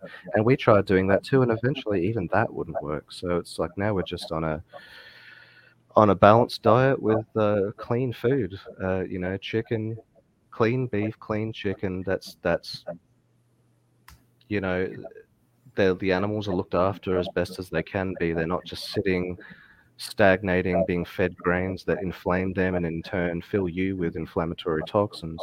So we're just eating clean stuff. And the one thing that we can't seem to clear up right now, my partner and I, is that we're having a lot of trouble with grains. So the carbohydrates we just do is just fruit and potato and um, you know you, people, a lot of people worry about the sugar in fruit, but we're eating a lot of fruit, and it doesn't seem to be causing us any issues personally for us. Um, but so back to back to the the main subject of the the drones. It's like it's it, it's crazy that these things actually exist, and and to my shock, that it wasn't just the dragonfly ones that existed. They've got beetle ones, they've got bee ones, mosquito ones that do different things depending on what they want to do. Um, and this is what this Dr. Giordano guy talks about in the video. He specifically talks about their different functions. And it's strange because now that you talk about that, the first time I did this a podcast with Nathan and this other individual, he's a very lovely man, Sean, who had me on. He was a great host. Uh, he there was a bee on my window. There's a bee on my window just sitting there, just just just sitting there the whole time. And it's winter here. I don't know what I don't know what this bee is doing. I have no it's not there anymore, but it was there that day and it was just sitting there. And I hadn't seen anything like this happen to me before. It's just sitting on my window. It was, and uh, and it just made me think of the what you have there, Rob, with the the bee drones, and it's like, well, I think from memories, the bee drones can be used as surveillance as well, or something like that. I don't know what. It could have just been a normal bee. I'm not. I, I don't have a bias.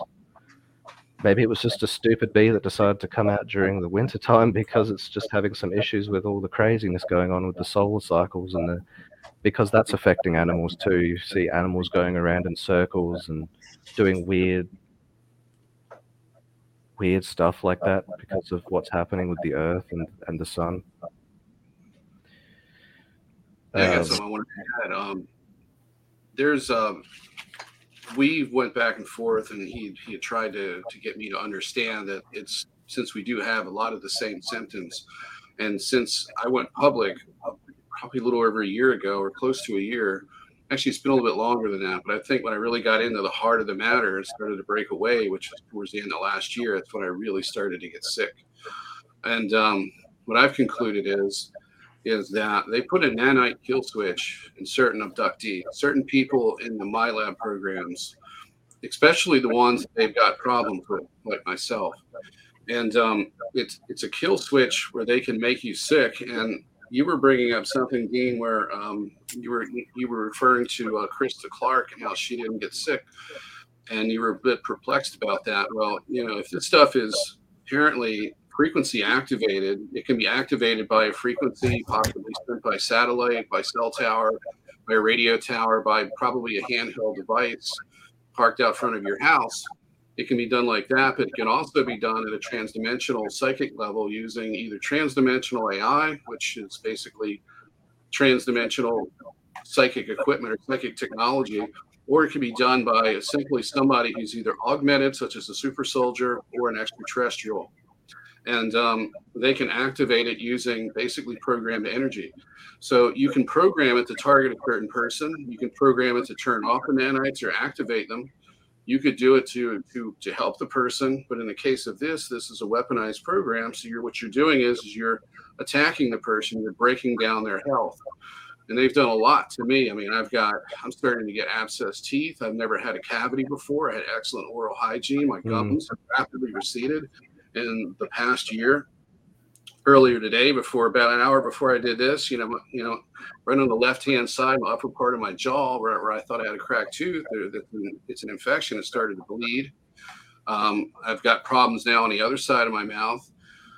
After we after we did the podcast with Sean, I spent got ten days in hell. I mean, my knees swelled up, my ankle swells up, um, actually left and right ankle, and everything from my knees down swelled up. I was carrying fluid my hands were cramping up my body i mean even hurt my skin actually hurt to touch in areas and anytime i and plus you know my gait was off. I would get so stiff and painful that i that i couldn't walk properly and i'd walk into things and they would amplify the pain. And just touching things sometimes hurt. Plus the brain fog and the extreme fatigue that i was getting. And um, you know it, i've had three episodes like this. One was before last christmas. It lasted all the way through christmas I had one that happened. I don't know exactly when. and It was somewhere between then and now. And then just just right after that podcast, we all got hit at the same time, and Yeah. um, it was right around the seventeenth. And uh, you know that was so yeah that they can target you by frequency. And um, this this also this fungus, Dean. What's the name of the fungus? I, I was going to write it Candida down. auris. Candida auris Yes. okay that's infecting people and uh, you know it- they can apparently they can activate that and weaponize it using a frequency or a psychic attachment so the uh, the medication that I started a little over a week ago has actually had an effect, and I was very skeptical of it because I've never I didn't know it was used for that, and uh, I was just you know I thought we were we were dealing with something else. I thought I was dealing with um, the after effects of seven spine surgeries, which were another another result of all the abuse that I've been through. I mean, I had a degenerative spine condition when I was a, when I was a young child. It started to manifest itself. I'd have pain in my tailbone, and um, it just progressed from there. By the time I got to my early twenties, I was in the chiropractor's office literally almost every day of the week, except for the weekends, just to stay at work. And uh, it, they destroyed two levels of my spine where totally no cartilage in there at all for the disc, L34 and L4, L, L5S1 and L45. And, uh, you know, I spent about three months where I, I, I couldn't walk. I couldn't push waste out of my body. I was in a wheelchair when I could sit in it. And, um, you know, I was in horrible condition. They put me through all of this. And like I said, my health is dramatically and, you know, declined in the past year. And it's despite what I've done to try to offset it you know, we've been sharing notes and trying to figure out what works and what doesn't. The horse pace that works. Apparently, I mean, I, I was very surprised and to, to see that I was getting better from it. I think I look a little better too. I was carrying fluid around my face. Yeah, you do. And um, yeah, so this so they can turn this on and off with a frequency. You know, I made a joke. I said I like to get in. You know, uh, you know, by the time this is over with, I'm going to defeat them, and and you know the uh, the nanites are going to be you know cutting my hair and giving me you know manicures and that kind of thing. But uh, Yeah. it doesn't seem like that's gonna. It doesn't seem like that's the case. I'll be I'll be lucky if I get through this. Let, me give a bit of a background of what Nathan's talking about with the Candida auris.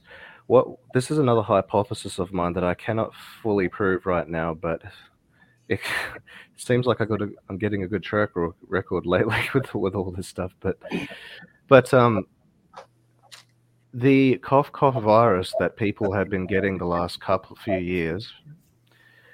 At the same time, there's been something that they've been putting out in the media on and off that people have not maybe been paying attention to, where they've been saying that there's a pandemic of Candida auris spreading in hospitals. Now, Candida auris is highly contagious through the skin. Like if you get someone that's infected with it with their blood on your skin, it will go through your skin and infect you. Candida. Now, if anyone is familiar with Dr. Jennifer Daniels, uh, who has talked about candida and terp- pure gum spiritual turpentine. She was going around explaining that candida is a big cause of a lot of different illnesses and disease. To the point, you know, you can even get diabetes from it. You can get maybe even AIDS from it. You can get all kinds of things from having this fungal overgrowth because Candida albicans are apparently a normal thing in your body that they and this is what she was addressing candida albicans and that you that this overgrows in people and uh, causes a lot of problems because it you know it's it's actually there to be in harmony with your body and when you die it breaks down the body. Um, now all of a sudden this candida auris apparently it's meant to be rare this strain of candida and uh, as a as a as a problem, you know, in society. But all of a sudden, it's spreading in hospitals, right alongside. And I noticed the articles were coinciding with the cough cough virus pandemic, and it's very strange because people that have had the needle, I've been told that if they are getting needle induced AIDS, some people.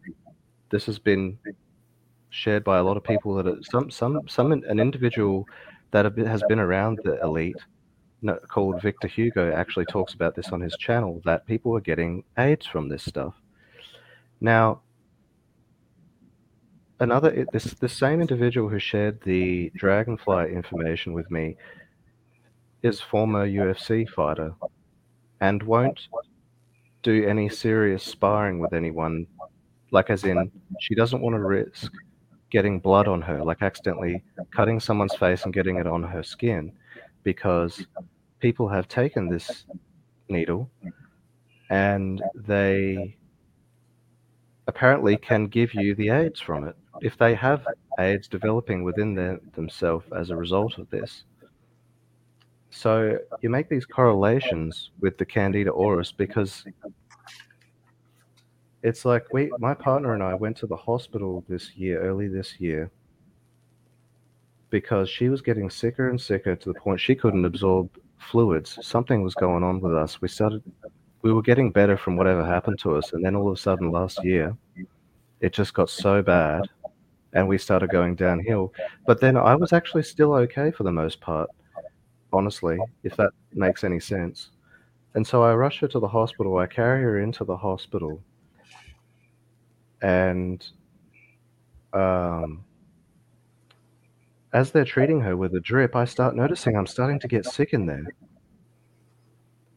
And then I, I'm just wondering what's going on. Why do I feel sick in here? What is? I just thought it was like spiked protein type stuff, right?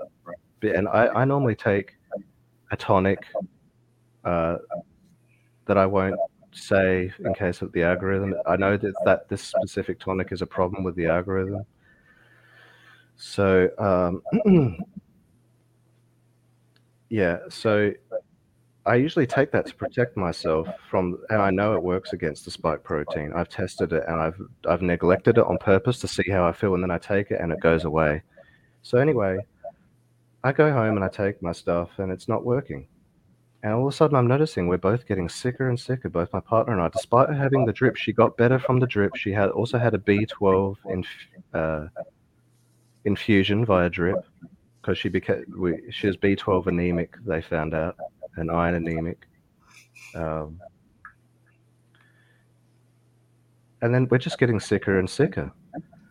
And we we did different things, taking different antimicrobials, and we we realized what we realized is that whatever this was that was making us sick, antifungals, like a combination of different antimicrobial antifungals, specifically antifungal stuff. We were even taking creatine because creatine helps with candida. I know I started noticing all the stuff that worked on us combats candida. But then it still was so resistant. It's still it's like it kept developing a resistance.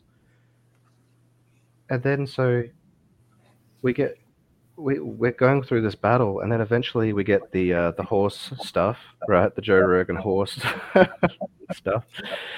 And um and all of a sudden we're getting we're getting better. Like we've been we've been a lot better ever since. And so I start piecing all this together and I'm thinking this is interesting because I know we have metals in us. I've suspected we have some kind of nanite pathogen infection from this dragonfly drone. And then I think what's happened is we've got this infection, and then as everyone else is getting contaminated with it because of the cough cough conspiracy, I think it's just dosing us even more. I think it's just like I'm just just getting exposed to it even more and making us even sicker because you know I don't know a lot about this, the medical side of things, but imagine if you had AIDS and then someone comes along with a with a with a syringe and just like here you go, have some more AIDS. I mean, uh, it's not going to be good for you, is it? It'll probably make your problem a lot worse. and um, so the, yeah, the, the horse stuff actually seems to be very effective against whatever's going on here, and um, I I truly believe if you if you take a look at Morgellons, Morgellons has these people have this weird black stuff coming out of them, and uh, that ties back to the blacker than black thing I'm talking about with the whole nanite technology. And then I just on a hunch, as usual, I go I type in Morgellons and fungus, and then I get a match, and there's people actually expressing how Morgellons exhibits uh, organic elements of it that is that is fungal. So I don't I can't 100% prove this right now, but I'm I'm seriously considering that what is going on is that they have seemed to have developed uh, like a fungal hybrid, like a nanite fungal hybrid bioweapon, and and what shocked me even more is like I wish I saved this video, but I just I randomly clicked on this thing that somebody shared, and it was this guy on Rumble talking about how he was exposing what the bioweapon is that's affecting everyone, that it is a fungus, that it is a nanite hybrid bioweapon, and he said because he's going around telling people about it, they dosed him with a more concentrated version of it, like they poisoned him with it. He didn't say how they poisoned him, but that just really connected with my own experience of what's happened to me and my partner and i think okay so what have they that they're going around poisoning targeted people with the same technology and now that they're further along in their agenda they want to just poison everyone with the same kind of thing And then they're the just- can they can hit specific people, specific targeted people with a frequency, whether it be from, like I said, a conventional technology or transdimensional one. And then they pick out the people, the undesirables that they don't want. People like us, people like Robert, people like some of the people in the audience here. And uh, nobody is, is, immune to this. Nobody's really safe. That's the problem. And, th- they can get you anywhere you any any place they want to. They don't. You could be in the North Pole. You could be in, in Antarctica, and they could still get you with a psychic attachment. It doesn't matter if you're in the vicinity of a a Gwen tower or or say a cell tower. It does not matter. Or anywhere you know a satellite may be able to uh, you know to triangulate wherever you're at or you know, hit you with something. So um yeah, I think this is like you know that. I think that they're trying to do is put a a, a, um, a kill switch in everybody, and I think that I think that they. I agree. Continue. And then they can tie this into you know the the five six G whatever they're coming out with, and essentially create, uh, you know, like a gulag basically where where where it's controlled by basically by frequencies. We're we're we're setting our communications by frequencies, but they're going to create a digital hive mind where they can monitor thought and then target you when you don't listen, when you don't follow your order, Hmm. and eventually get rid of everybody in the end anyway. I think is is Rob muted knowing he's muted? I think, Muted. yeah. Look, Oh. yeah. My mic go. I'm was glad, I, I'm glad I said something.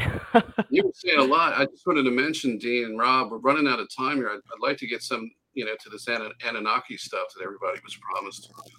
right, right. Yeah, yeah, I just wanted to say that, like, well, let me just say this real quick. I was thinking, like, if that's all true, everything's like frequency, sound, and vibration. So we should be able to find a frequency to fight it with. I don't know what it would be, but you would think if there's a frequency that can hurt you, there should be a frequency that can heal you. And I, I may be right. I don't. I don't know. I don't. I have no clue. I'm not. I'm not like. I'm not a like scientist or anything. You know. I. I'm just thinking maybe maybe there would be some like hope. What do you guys Well, think before we move on? I think you're right because you know after I burnt off the silver cords back in uh, September, early September last year, immediately was was able to start to remove these attachments, and they were causing pain. So, and I was getting hit constantly with it. It was just, it was unrelenting. I remove it, and seconds through minute, a couple minutes later, it's back again. But I think that was the physical component, was the nanite component was in me, causing the inflammation and the pain. And then, of course, then you had the psychic attachment, which was programming it and telling it what to do. And and then it was, you know, it was it was hitting that particular part of me. So yeah, and and I was able to turn it off. The problem is, is how do you get rid of it completely?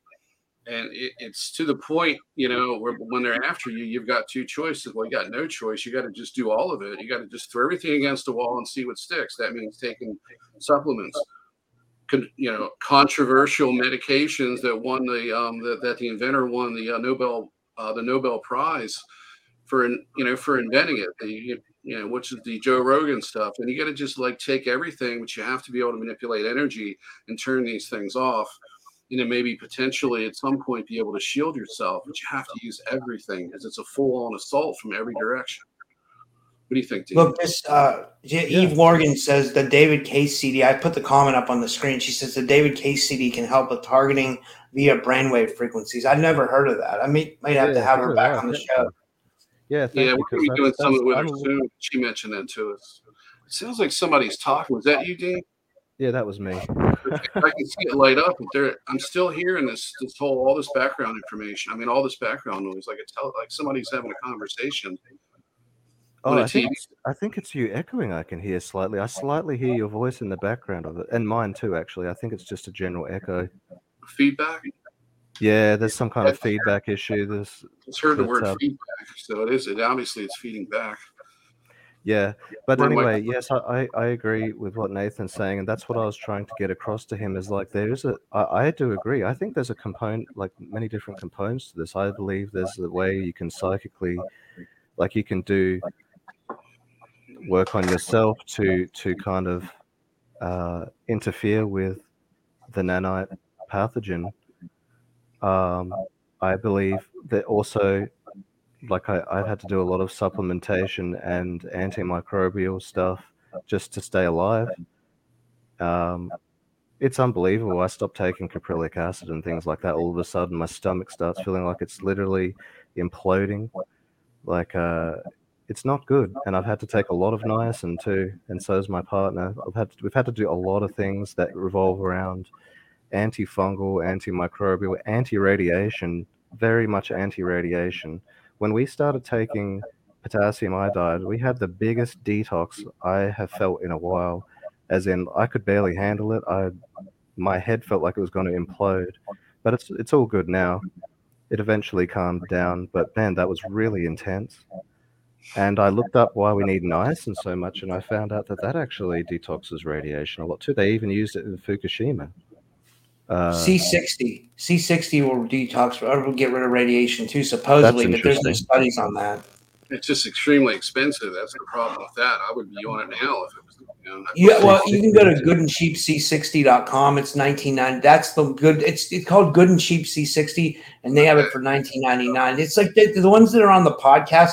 And I hate to say this because I have podcast sponsors. They're not sponsors, but I have affiliates. But my, everybody I use is like relatively cheap. But like, but like, um, some of those C60s that are advertised on podcasts are really expensive.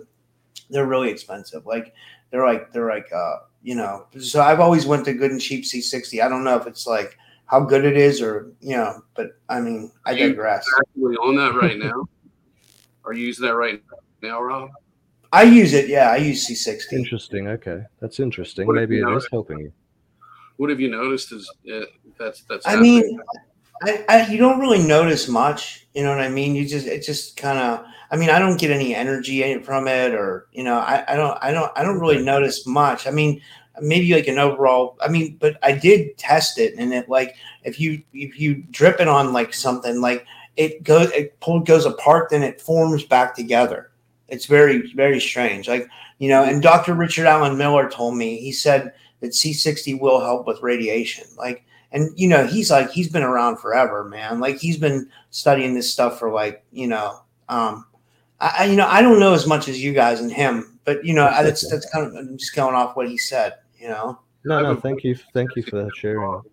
but yeah, because Rex is sponsor from Leak Project, I, that was just way too much for me at the time. And and then you know the, the main problem with this is that they make you sick that you can't work, and you're struggling to get back to work, and you, you know it, it just limits everything you can do.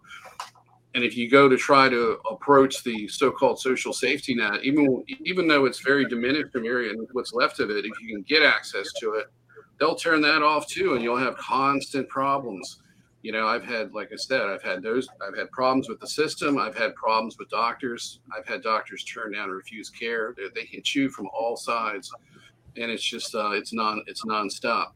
And you know it i'll put the link in the description but it's not like i'm not affiliated with them or anything. It's just good and cheap c60.com but they're uh yeah it's like 21 bucks for a bottle of c60 it's not bad you know? I'm Um, doing 50 milligrams of cbd isolate a day in a capsule but i've stopped that i just give it to my dog now because he gets a benefit from it. I'm not getting anything like i used to because of what's going on with me. It won't do anything and yet the, the only improvement that i've had has been from the you know the horse stuff. So and that's been in the past week. And another symptom i had was excessive sweating. I mean it was just ridiculous. You do a little bit of uh, movement in the house and air conditioning you're pouring sweat completely abnormal and you're feeling sick. I mean i had that and he talks about his stomach feeling like it's going to implode. Yeah i know what that feels like. It's like somebody's got it in their hand. It's like and they're just squeezing a ball without air just like this. And you don't want to eat. You don't want to do anything you feel sick you can't plan your day. You can't you can't even plan a podcast. We've got people that want that want to go on a podcast with us and i can't even tell them okay let's do it on this date because i don't know what i'm going to be like after you after this podcast considering what we just went through just like less than two weeks ago. It's ridiculous. Yeah. You know, life and death struggle. I mean it's like well why would you want to do a podcast? If you don't understand they're going to do it to me anyway. I'm not going to go down i'm going down swinging if i'm going down at all yeah Maybe let's let's get into that. Did you want to? We've been going about an hour and fifty minutes. Did you want to try to cover some of the Anunnaki stuff, or would it take a long time? It wouldn't take too long. I mean, we can we can cover it if you guys want to. I I, Yeah, I, I'm, I'm happy to. I'm happy to. I. I, I'm- I promised I would. Yeah, everybody's looking because that was in the title. So we spent a little too much time with all these different things that we've talked about, even though they're completely relevant and very important. But before we do this, I just wanted to say the idea was to lead into the the um, situation where there's a cover up with this with this whole Anunnaki story and with you know Gerald Clark was one of the first people, and I never really followed his work until I met Rob and he started talking about him, and I just you know started to notice this. I heard his name, but when I looked into it, he was literally just piecing together. He was like laying a foundation because the extraterrestrials use the Anunnaki story to lay a foundation of propaganda and to facilitate the psyop that they're doing right now with, with this so-called disclosure which by the way is something that they're engineering it's an engineered psyop they want to make the extraterrestrials they want to put them in the most positive light as possible and anybody that's out there right now doing videos and talking about negative things in regard to ets you'll notice you're getting shadow banned they're taking the comments off of your channels when you do your videos the I've seen channels that really cover this really well on YouTube, and you go to their channel and you leave a comment, and you can see it. Nobody else has commented, but then you sign out and go look at it. Your comment's invisible, and other people will look and they can't see it. They're doing this, and they're literally controlling the information. What I just wanted to say is, before we get into this, they you know they got rid of Gerald Clark because he was laying the alternative foundation down that all of our problems are associated with this Anunnaki group and these negative ETs. They had to get him out of the way. He was gaining traction.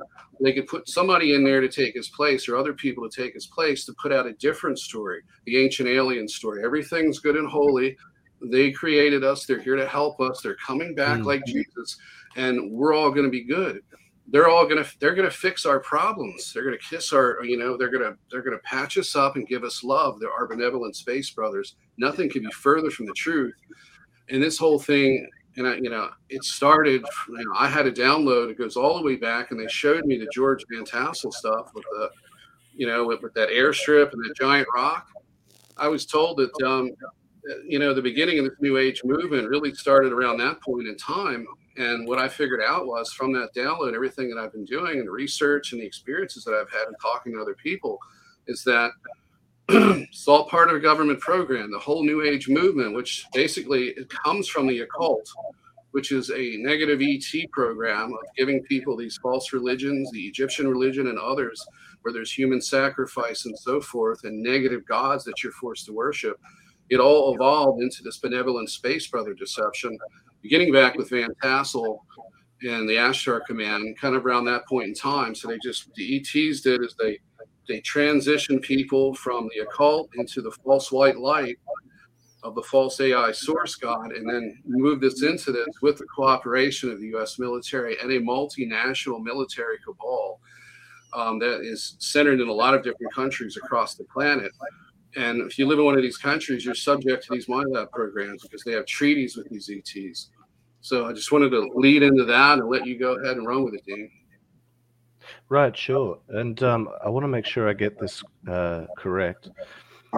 Uh, yeah, so Gerald's work was was I re- I think is really really accurate. Like a lot of the stuff he he was doing was very accurate, and he was able to tie it back in an academic fashion, just like what Matthew Lacroix is doing.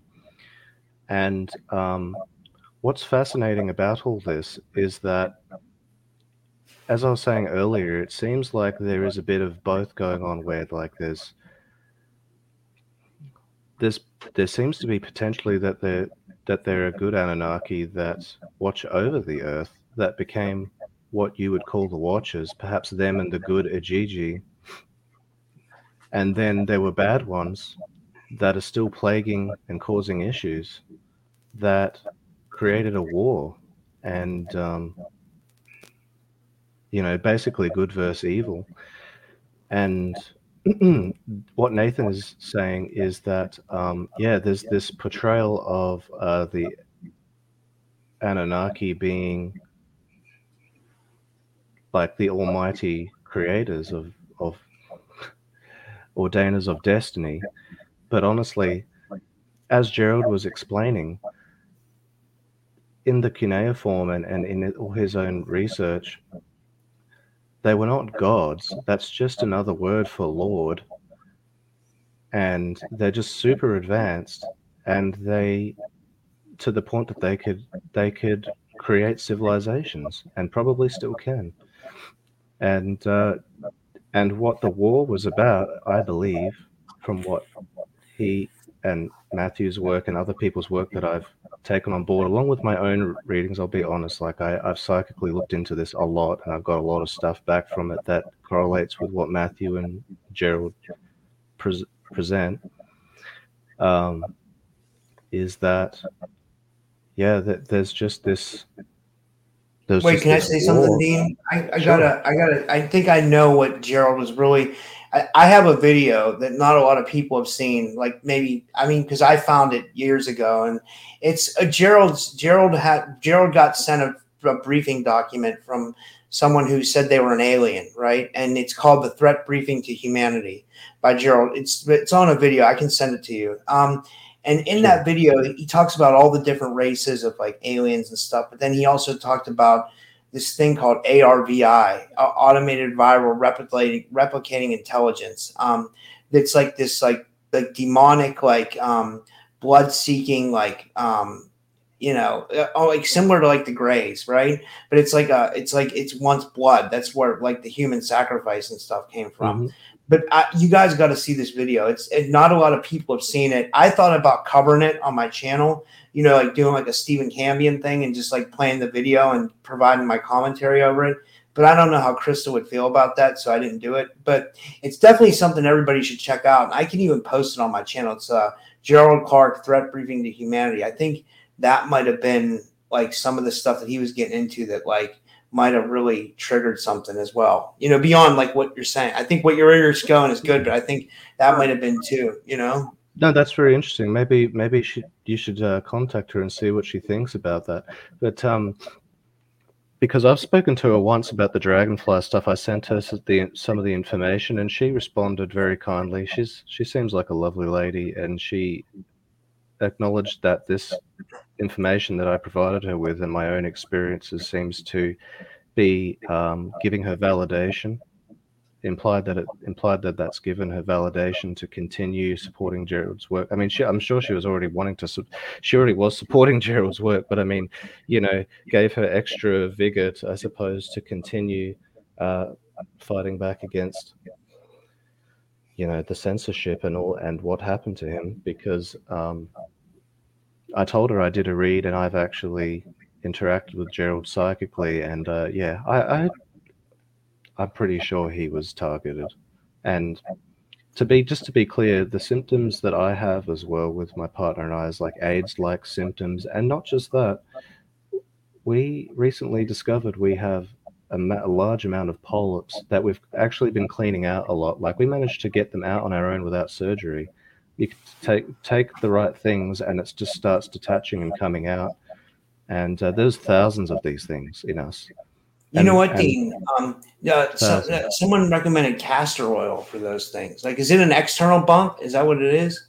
Like, someone in my external chat recommended castor oil. They said that Either could help. inside the intestinal line, just like Yeah. Oh, that's right. That, that's, I- that's colorectal polyps, but I don't believe they are entirely colorectal. I think they're in the small intestine because the amount that we have, I don't see how it's po- the, the colon's surely the colon's too short to have all of those in them. And um, and if we had that many just in the colon, I mean, like, uh, yeah, I just think I think it was I think a lot of these were in our small intestine, and this happened to us at the exact same time, exact same symptoms. Um, and I just thought of Gerald because he died of cancer, and it's like goodness, goodness knows what happened to him as well with with the cancer side of things, you know. And um, so to get to the point here, uh, yeah, sorry about about that war. I think I honestly think a good versus evil kind of thing has happened here with the Anunnaki, and I think there's bad Anunnaki that will have, have a high ranking. Specifically, as Gerald has actually said in his work, uh, Inanna, Marduk, and Enlil. Uh, they seem to. It appears that they may have formed a pact using black magic, and um, I think that they may have even allied with a lot of reptilian species and bad greys against everyone else, uh, because they believed that people needed to be kept under control. And if you if you read all the Anunnaki stuff, it talks a lot about how some of them struggle with what is right and wrong, and whether they should wipe out people or not. And wiping out people certainly, I mean,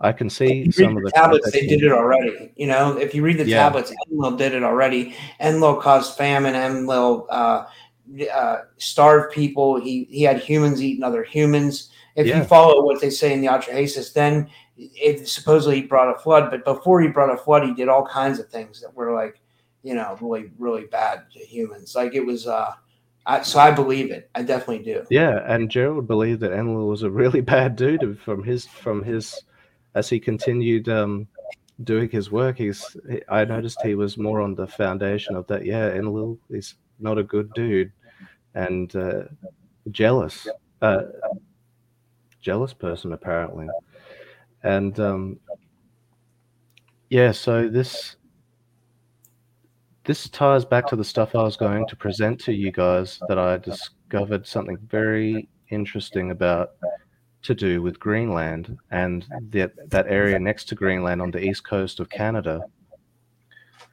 And I've been very interested and I've been talking with Matthew about Asgard because I have memories of that. I have memories that that's a real place, and that's what drew me to Matthew and Gerald's work because they talk they they cover things like Atlantis and other places that are quote unquote mythological that have really as as people are getting more evidence they're discovering that these places you know they pretty much it's pretty much showing that they are real. They do exist that these places did exist. And there's just been so many cataclysms that it's just it just buries this stuff in some cases. Some depending on where you are in the world it's like the great pyramid. It wasn't buried necessarily well actually it was covered in a lot of sand wasn't it at one point i i remember reading. Yeah. It was excavated a bit, and the Sphinx was covered up to the head. And of course, there was a, a really big flood, and there's evidence of I think a thousand yeah well, high watermark where there's uh, shells and salt deposits, and they were hypothesizing that the salt deposits were because they were using it for a power generator, which is Mm. it's not for electricity. They weren't going to give the Egyptians or what they were calling them during all those periods. They were going to give them electricity. I mean, it, it was a, a stage show. It had mind altering effects. It did like Tesla coil effects in the sky. It was more just alien stage magic versus something Yeah. that would really benefit society. It was there to create religious a religious belief system and force servitude of the people there and essentially hijack a culture. And um, you know, just like they've done all over the world. I mean, China must have had a tremendous history of, of that type of usury because you've got close to estimated over 800 pyramids covered in soil and you know trees and stuff. Yep. And um, so, oh, so now to get to the, I know I've gone on a long, gone on a long time. So, yeah, to get straight to the point now.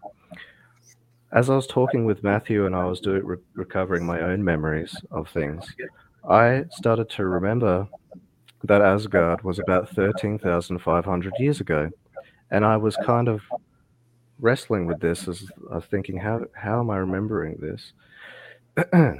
and then and you know be, and I, I desperately was trying to look for stuff to prove that this was real and i could just for a while i just kept finding mythology stuff you know i was it just wasn't enough for me. And um, the other week matthew actually did a presentation where he put a timeline in there and i actually took a screenshot of his timeline and i emailed it back to him and i added an extra timeline in there.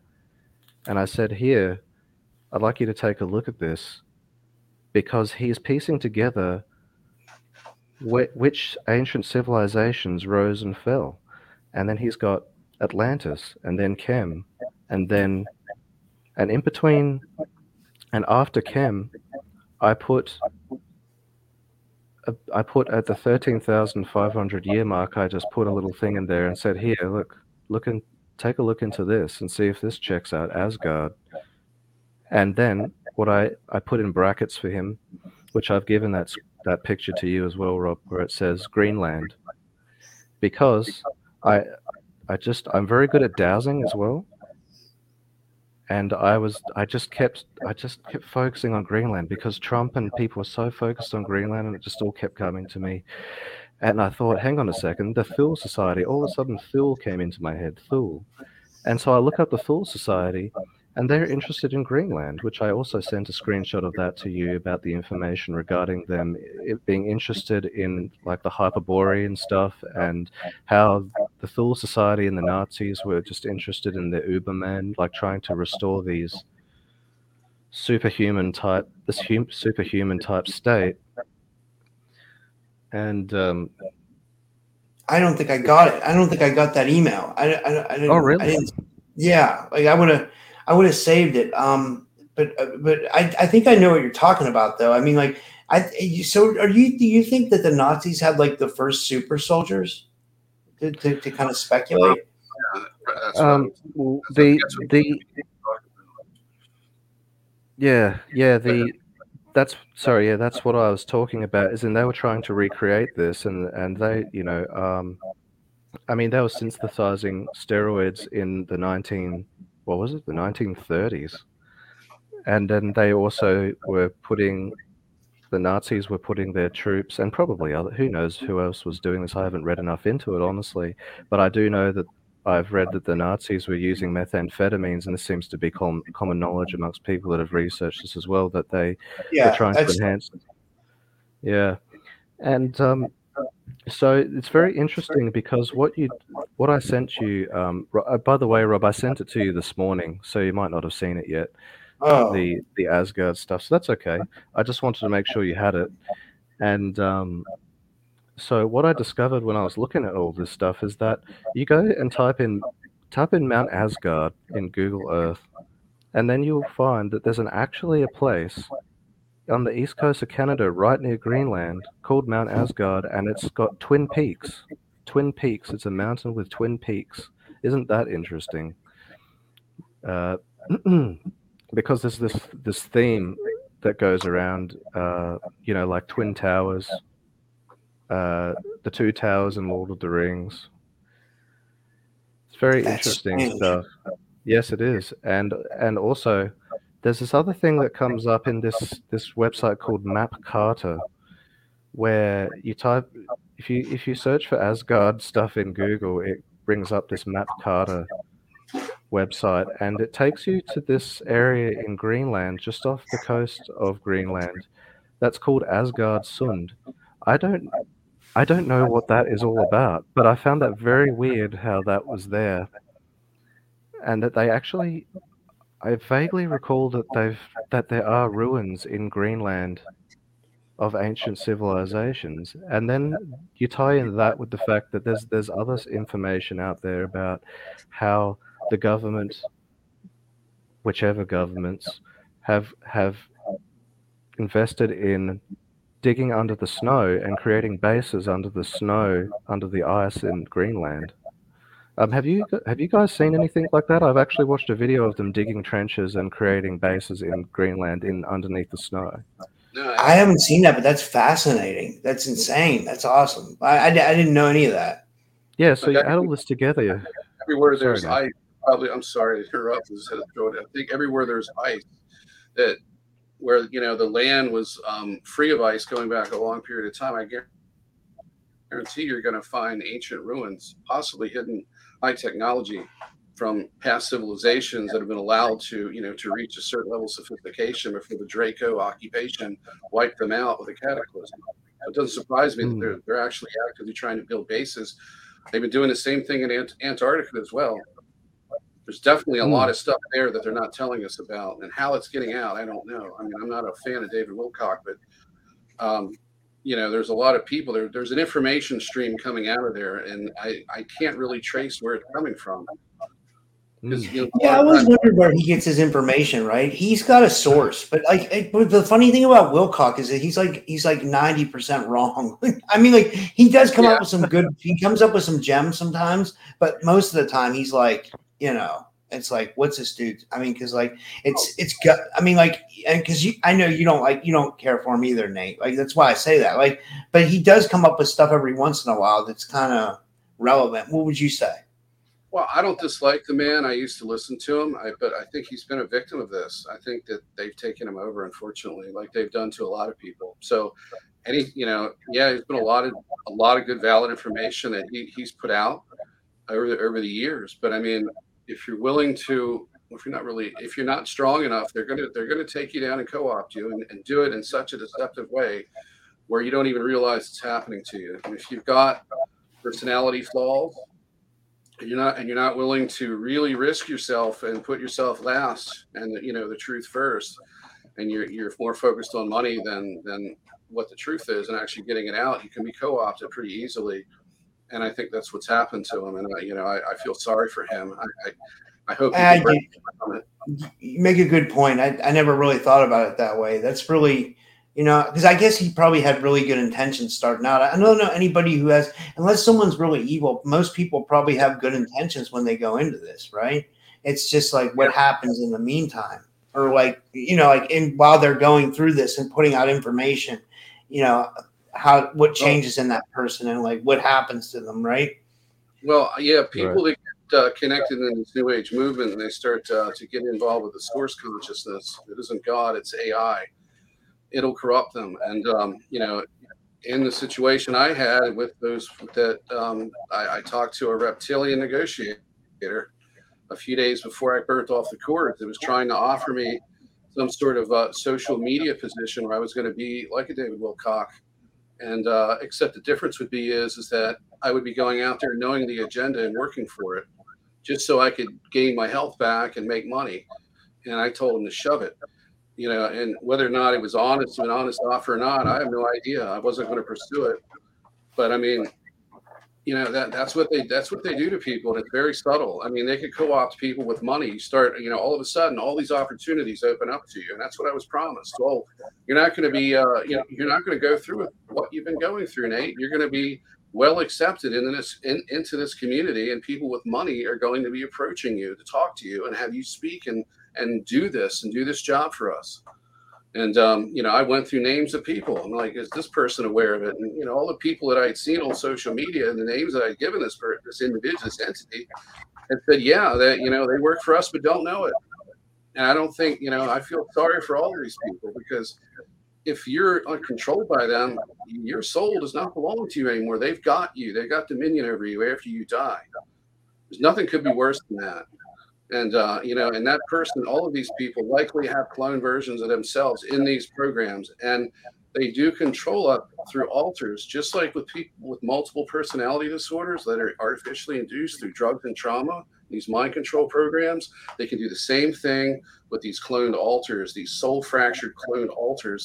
And the mo- and you know, like with everybody, I you know, I didn't know what Nathan was. I didn't know what Nathan was going to wake up. I mean, I didn't know what type of Nathan I was going to be the following day. I mean, you know, they could control your emotions, and they can much, much more effectively than they can do with attachments.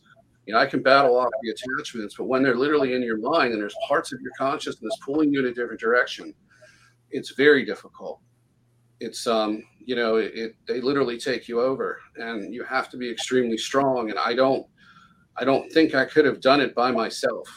I, you know, I don't think I could. It took alpha. It, it, it took more or less celestial intervention as well as the intervention of some really good people, and one of them is actually right here with us right now. But um, without them, I don't think I could have done that. And I don't think David Wilcock has had that intervention. I don't think Corey Goode has had that intervention, and I don't think a lot of the a lot of these people haven't had that intervention. And getting to them is impossible, and, and it's a damn shame. Yeah. Did you? yeah, want- the cer- sorry. Sorry. No, Oh, it's a, just asking. Yeah, not a problem. Yeah, no. So it's all it's all ties but I know it's a bit been a bit all over the place today, back and forth with the. I hope people aren't too confused with uh, switching between the subject matter, but it is all tied together because um, the stuff that Nathan's talking about is the reason I knew how to help him with that is because I I do know that it's that it's Archon related. And I do know that the whole Archon subject is related to the Anunnaki that are bad, that fought against the good ones. And I do know that they seem to be trapped and their followers want to release them. That's my honest perception of it, psychically, informationally. And these people, these beings that could refer to themselves this way, or however we choose to refer to them, archons, whatever that you want to call it, it's not just the the Anunnaki that are referring to themselves as this. It's their it's their little henchmen too, like some of these Alpha Draco types, and uh, just the, the you know, as as you read in some of the scripture, you know, you've got the the, the 200 fallen angels and things like that. I don't know how many of them there really are, but there's there's three at the top. There's three at the top that formed a, a Trinity pact, and then the, they've got people underneath them that do all their bidding, and and you know the higher up in the pyramid, the more powerful some of these beings seem to be psychically. Um, as a matter of fact, I would say the dark greys seem to be more of a threat than the Alpha Draco. The Alpha Draco just remind me of of gorilla bouncers. They can be quite intimidating and, and frightening, but I don't find them to be as intellectually intimidating. And uh, because I've experienced all these beings, they've come they've come to my house. Not not and what you know what? One of a a dark grey looking being that I described, the ones that were messing with Nathan, actually came down one night. My girlfriend woke up to the to it coming down through the roof and putting its hands on her chest with these claws. And she was freaking out. She'd never she'd never experienced anything like this before, and I wouldn't wake up. She was petrified, absolutely petrified, and she was trying to wake me up. She was telling me, and I wouldn't wake up, uh, which is very strange. And um, and I've never seen her so traumatized, honestly. And and that day, when she after that had happened, her chest was way, way, way worse than I'd ever seen it. And she was just so distressed trying to figure out how to get rid of this. We didn't know what to do. Funnily enough, the tonic that I take, we that we both take, she just took extra of that, and then this chest thing that happened with this being went away. And that's when I started hypothesizing that some of these beings actually have. you, know how you have Star Wars? You remember uh, Palpatine, how he keeps people alive, like like Anakin when he's gonna die from the lava in the third Star Wars, and then he puts him in the Darth Vader suit. And then in the later Star Wars, he can, seems to be able to suck the life out of people, like in the latest installment. Uh, because it turns out Palpatine didn't get killed by Darth Vader, he was still alive, and blah blah blah. Sorry to be a spoiler if anyone hasn't seen it, but um, just trying to make a point here that Palpatine in Star Wars implies that the dark side has the ability to control negative organisms to kind of stave these negative organisms off from breaking you down and killing you. And that's why he still walks around like a ghoul, like because he can't rejuvenate himself unless he sucks the life out of people, but he can stave off the whatever breaks down the body. And then, so I noticed that these beings can manipulate positive ion organisms or path you know like like the like i think that this being was psychically affecting my partner's condition by influencing the the pathogens and um because that's why why else did this tonic work I, I was shocked myself. I didn't even think of it myself. She's the one who just out of desperation took a double dose of it and then it just went away and hasn't come back in that way since. And uh, very strange. Um, and yeah, so this stuff that's going on with Nathan is tied back to what I believe is like a a power structure on the evil side of you know, and the and I believe that this current power structure has been around for a long time and it's been influenced by these um, evil Anunnaki, like that went against the good ones, and they're trying to some something must have happened. Something must have happened where there's been loss of control on the good guys' side. I believe, and that there's some kind of struggle that's been going on for thousands of years since. Because I, I, I actually believe, from what I recovered from my own memories, and own and the information I've gotten from other people, like Gerald, Matthew, etc. I believe that these these bad Anunnaki were dealt with a long time ago, but I believe it's kind of like one of those typical things where they just keep trying to escape a prison of some sort and that there's bad guys trying to get knowledge through them through ritual and sacrifice and feeding feeding the quote unquote I, feeding the beast, trying to trying to give them stuff in exchange for knowledge, and at the same time they're trying to acquire knowledge and, and science on how to perhaps release them back into the physical realm. That's honestly what I believe. There's a there's a quote. Um, from, it's not a quote. It's a it's a line from one of the tablets. Like I don't know if it's in the Atrahasis or I, Matthew LaCroix said it before, and it always stuck with me. It's when Enlil says to Enki, he says, uh, "Where you went, you were supposed to break the chains to set us free." Now Hmm. that's that's insane. I, I have no clue what he means by that. Like I, I don't even I can't remember what Matt speculated what that meant, but like they The can't be underworld. anything good. You know, almost like they're imprisoned here, like we are, or something. Like, like Yes, this is a big prison planet, and now they're stuck here with us. Yes, and and and in the lost book of Enki, it talks about uh, I can't remember who said it, but there was a comment made by an Anunnaki about being stuck here, like quote unquote them, like the the native inhabitants of the earth. That if if they were to stay here for too long, and I believe that's to do with the Kali Yuga cycle on the earth, that there's denser periods where if you don't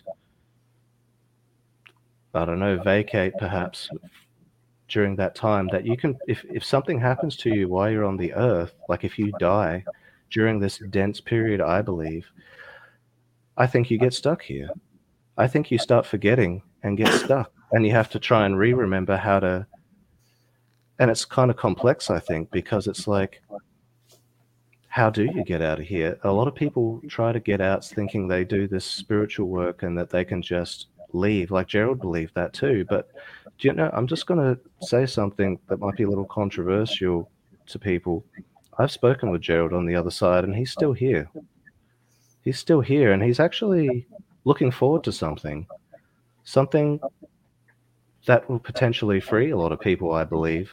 I think I think he's you, you know what happened well so people that have medium type ability like myself that can talk with people on the other side you, you have some in- interesting conversations sometimes and from what i've perceived there are beings on the other side that don't want to keep forgetting and coming back and forgetting and they but then they don't know how to get out either and it's strange that i communicate with gerald that he he has implied that he's still here and he's not able to go anywhere outside the earth. That's that's very odd. And as we're approaching a precipice at the moment in the on in the world and people are waking up i'm starting to wonder if the way out is to work together. Not it's not something you can do on your own. Like we have to collectively lift something on the earth that allows us to be able to freely come and go. And um, that actually ties into something interesting that I read about the rainbow body. Like a lot of people talk about ascension and things like that. And there's this guy called Mantak Chia that goes on about people developing their etheric body to be big enough to leave the physical body. Now, I thought there was something wrong with that because I thought surely somebody, surely a lot of people would have figured that out by now if you could do that in a hundred years. Something doesn't seem right because it kept coming to me that why, why do I have this strong intuition about the importance of living longer? Why is that so important to me? Because I'm very in tune with a lot of this deeper stuff that's going on, I noticed. And I, I, I did a bit of digging and I found that this, this, uh, in, from ancient Asia, there's, there's this master that talks about the rainbow body and talks about how you can't achieve it unless you live for a thousand years. Now, isn't that really interesting? Because you go back through the Bible stories and through what Matthew and Gerald were talking about, we used to live like 900, 1,000 years.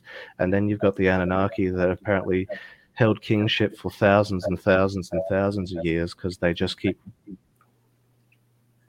they're able to just keep staying alive and keep remembering everything. And stay intact. And it's like, well, that's interesting because now we're in a state where there's like a we're living for a hundred ish years at a time, and everyone just keeps forgetting stuff, and they come back. And I've talked with a lot of people. They just rem- there's a lot of people that remember their past lives, but they can't remember everything. It's like people have to work together to piece together all the memories.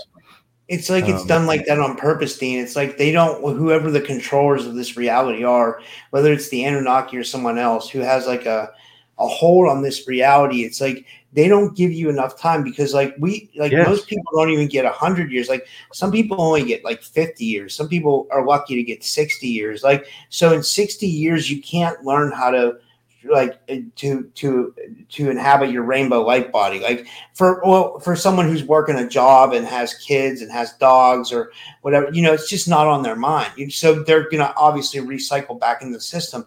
And i feel like that system when you become a cog in the wheel and you can't like research into anything and you can't expand your consciousness that's what gets you trapped and that's the game i think. Yeah, I agree.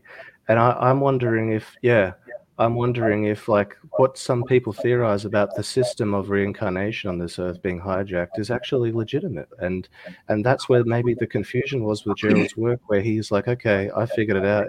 Let's let's get out of here. But then he's still here, and it's and it's like, well, interesting because maybe if it wasn't hijacked, maybe you could get out maybe we have to work together to unhijack it somehow and uh but yeah that's that's really interesting and, and not to jump back to the asgard thing this is what's very much interested me about asgard because i've got these memories and i just want to know what happened and i want to know and i just noticed this decline like all of a sudden like where does asgard fit in with all this because so many people connect to it there's this strong theme presently in modern society about you've got the Thor movies and you've got Loki and you've got and I noticed that they portray things in an inverted way. Like Thor is actually Enlil. Loki Yeah. is actually Enki. And they say Enki's uh, Loki's the bad one and Thor's the hero. And it's like that's not when you do enough work and you listen to what Gerald was doing and and follow all the references that Matthew and Gerald use, and it's like, well, no, it seems like the complete opposite. It seems like Loki's actually the good one and Thor's the bad one. And um, Odin seems to represent King Anu, actually, from what I could tell. I think you're Um, spot on. You're you're you're, you're spot on.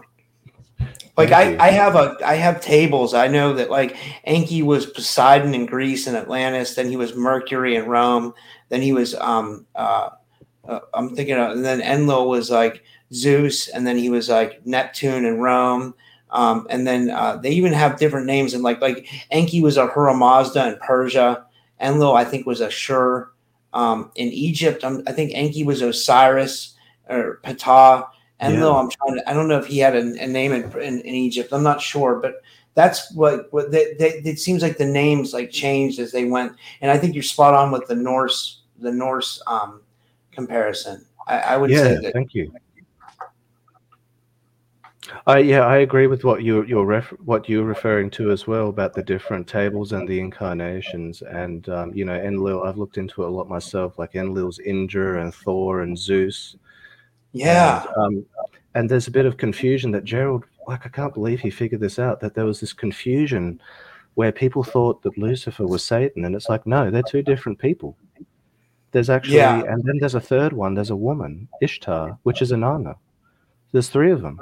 So they're doing some kind of like, I think there was some kind of black magic pact where they're they're trying to imitate the the universal mother, father, and the children aspect. So you've got Marduk, who is the son of Enki, and then you've got then you've got Inanna at the top there as the mother aspect, and you've got Enlil as the father aspect because you've got that creationary thing where it's like the universe, the ether, the void is the mother, the womb, and then you've got creation, the light, which is the phallus aspect, that is the father, God, and then the children of God, of the mother and the father, are the, are the sentient beings that inhabit reality, which is us, and uh, that's that's how I perceive it anyway, and um, I just find that absolutely fascinating that perhaps they were trying to imitate some inversion of creation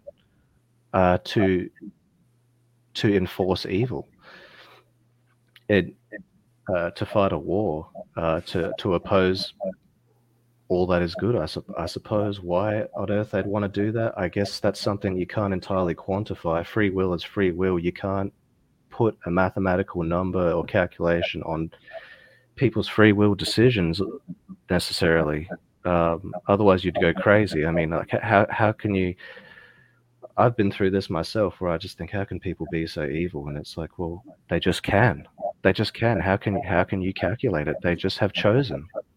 I always say that. I always say that things that are done to humans seem so inhumane, right? It's almost think you mm-hmm. would think like it would it would have to be some kind of outside source, like you know, like that that just that just like, like all the the human trafficking and like the the the child sacrifice and human sacrifice and the the the blood drinking and you know the, all hmm. the other shit like you know that's that's insanity like that's like really sick stuff you know and then like the, the, to think about like the child sex stuff that's even a step even dirtier like and and then they put it in your face like remember with the balenciaga stuff and all that like i don't know if you guys are, Absolutely. Yeah. Oh yeah. It's horrifying. It's terrible. It's it's absolute evil. Pure evil.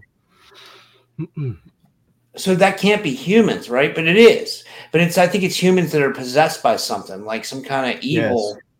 I think it's the chaotic aspect of the universe that they've given into temptation to, and so they've embraced this, and they've just they've just gone out of the uh, paradigm of harmony. They've they've accepted chaos instead of harmony, and um, they are of this insane, unhinged perception that they can justify their actions, like. Uh, you know, like like you listen to a you listen to a serial killer, they or someone like that, they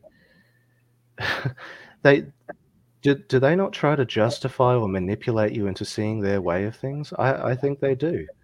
yeah, they do. I got, I got something to add here. I, I had to, got to, I have to jump in. And when I was talking to that uh, negotiator at the White Sands base, the Draco, it was the first time I've ever talked to someone who was a pure, felt like a pure so, sociopath or psychopath. I couldn't tell because you can't tell until you get to know somebody.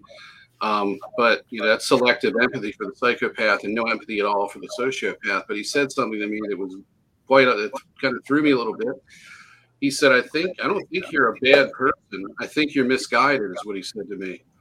In his mind, I was wrong.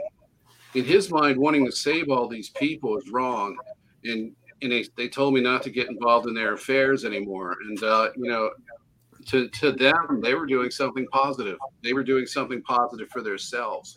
How how in hell you could see it that way, I don't know. But I, I other than one thing, you're you're separating from God completely. That's the only thing that can make that makes any sense. i think so i think you're right It's like a, it's a it's a total. It's like it's like how we say the world's inverted. Like when we talk about conspiracies, we always say the world's inverted. Well, whoever these people are, they whatever these things are, their perception of reality is inverted. So they then the things they do come out on the world, and the world to us seems inverted because it's all big one big fuck up. You know, like and they're they're the they're the ones causing it. Like with with like the things that they do. You know. Yeah, they, they literally feel like you know they're that the end goal. Uh, you know, it, it doesn't matter what you do to obtain it. And, you know, it just doesn't. They separate their self from other people. They don't connect with others. They don't feel their suffering. They don't take. They, they don't see any value in in human life at all, from what I could gather. They saw it as a commodity that they were to, that they were ready to be done with. They wanted to replace it. And I just wanted to mention something. You know, like to throw people under the bus, but Elizabeth April just did a video a couple of days ago, and um, talking. I forget the name of the. I forget the name of it. It was the last one on YouTube. But she literally talks about humanity being replaced by a gray human hybrid by 2050, and it was the Essassani or something, some kind of gray group or something like that. That they were, you know, this this hybrid program was basically to upgrade our DNA, make it more psychic. We all will all become part of the Galactic Federation of Light and we're all going to be gray human hybrids.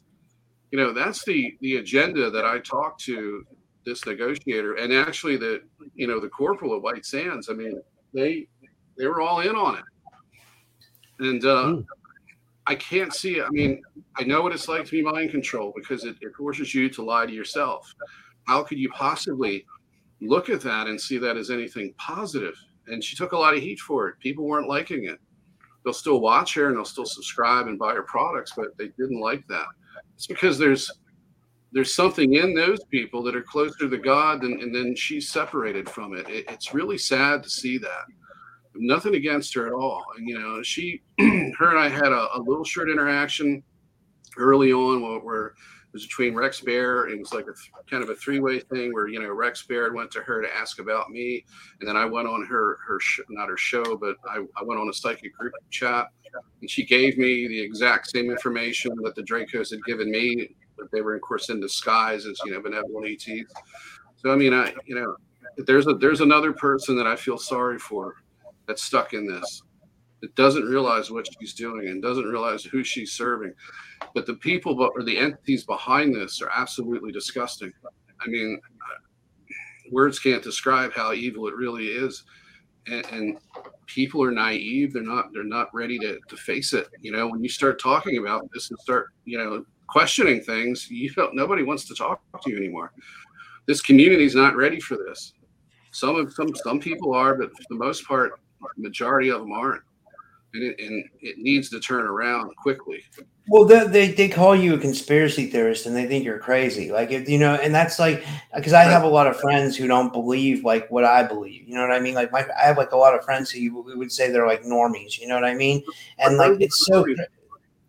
I'm talking You know- about the people in our community, though. They're duped by this. They think that you know our saviors are these ETs.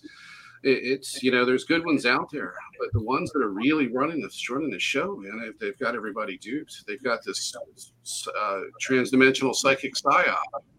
It- It's Hmm. done because they put us into a planetary consciousness simulation where they can play God and they can distort our perception of ourselves and our reality. And Hmm. you know, I don't fault anybody for wanting to do that. I mean, when yeah, when you get contact like that and it appears benevolent, I don't fault anybody for falling for it. You know, it, it, it happened to me, and, and I was getting abused at the same time, and somehow they were able to get me to lie to myself to where I could accept the abuse. It was somehow therapeutic, but yet, you know, and and just so if it can happen to me, I certainly be the last person to judge somebody else. But it's it's a it's it's a sad thing to see this happen, and uh, you know, Yeah. Well, we gotta really- we gotta really wrap it up. We've been going. We've been going. on- wait for it, It's, I was gonna say it's ten Yeah, we've fifty been going three here. It's almost eleven o'clock at night. Like we've been going two hours and thirty six minutes. Like Uh, it, I got to pick my mom up from the airport. She's going to be calling here. She's coming back Yeah. from Iceland. Not Iceland. Uh, fuck, I can't even think of the name of it off the top of my head. You know, somewhere over there is all I can say. There was some snow capping. she went on a cruise for two weeks. Oh. Well, I mean, after this, I got to go outside. Like, I got to go outside and maybe I'll look for UFOs tonight. Like, I do it every night. I go out and look for them every night, and then I've never seen anything yet. Ne- and people Really? say there's, I- you know, everybody knows I live in Pittsburgh. Like the crowd, so I don't mind telling people. Like, there, every there's people saying that they're seeing stuff here in Pittsburgh. I haven't seen anything yet. I mean, I, I, I've don't, I don't. stuff. What's that? Oh yeah, I've even seen stuff recently the last couple of years where I live, and I've I had before that I had, despite my own experiences, I'd never seen anything, and then the last couple of years I was just like, okay, yep, it's it's there. That's not a plane, and it disappeared in front of me and reappeared near the moon, and then then my girlfriend saw another one, like a blue one, actually zipping around and did a figure eight, and then zipped off up into the sky. This was around New. I think this was actually around New Year's Eve um, during fireworks. And uh, yeah, so it's, it's crazy. I, I, I can't believe. Well, I hope you get to see one someday, Rob, because they're certainly there. And I know people that chase them all the time and see them all the time uh, where I live down in South Australia. I, I'm not afraid to sh- share where I live. I live in Adelaide, South Australia, Australia. It's a very interesting place. It's goes Adelaide's built on a ley line called the Eye of Providence ley line. It's a very unique ley line. It's uh, it's something that like um, it, it is unique on the earth. It is unique on the earth, and the city that I live in is a city of churches. They they refer to it. So isn't that interesting? If anyone knows anything about churches and and the supposed theory that they harness loosh um, and uh, through the structure of the building. Uh, it's very interesting to consider because what are they doing on the Eye of Providence, building a city of churches? Uh, feeding the eye, perhaps? Yeah.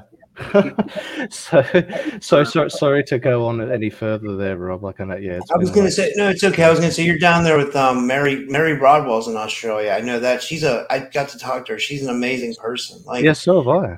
Yeah, she's a lovely She's- lady, and she she's in Perth.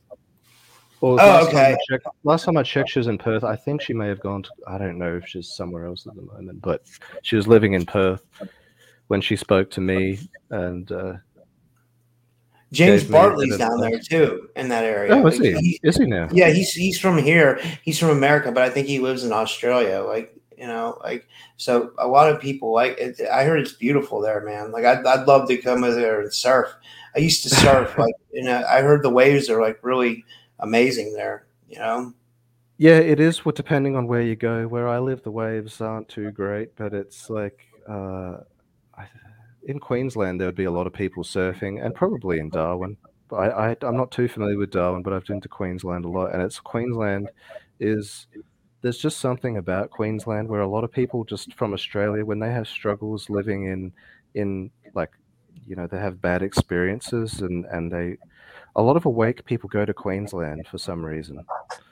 A lot of awake people do. They end up just moving there. There's something about it that just draw draws them there, and I, I like it there too. I really do. I feel different there. It's strange. I don't know how to put it. It's like that Northern California versus where I live, right near Washington D.C. This has got to be probably the epicenter of evil. I mean, it, it, people are uptight, they're uncomfortable, they're miserable, they're not happy, and you can you can see it.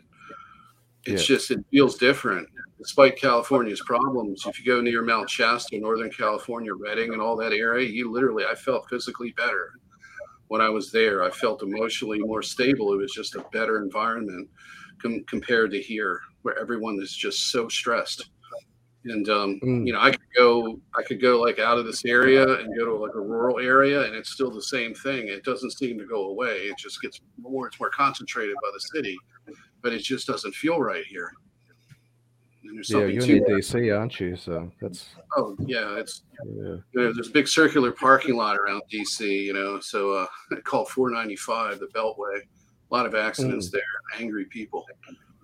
And that's where all the NSA friends are. By the way, I wanted to say hi to all my friends, our friends at the NSA that live in DC or outside DC and ride that circular parking lot every day to serve evil. Wanted to thank you all, and Satan thanks you too. And uh, you know, I just um, I hope that you all uh, get it together one day and, and, and get on the right side of things. Yeah. Yeah. And uh, Sal, thank you for the, somebody, some guy named Sal. Uh, he's he. I really like the stream. He gave me a ten dollars super sticker. Thank you, Sal. I appreciate your contribution.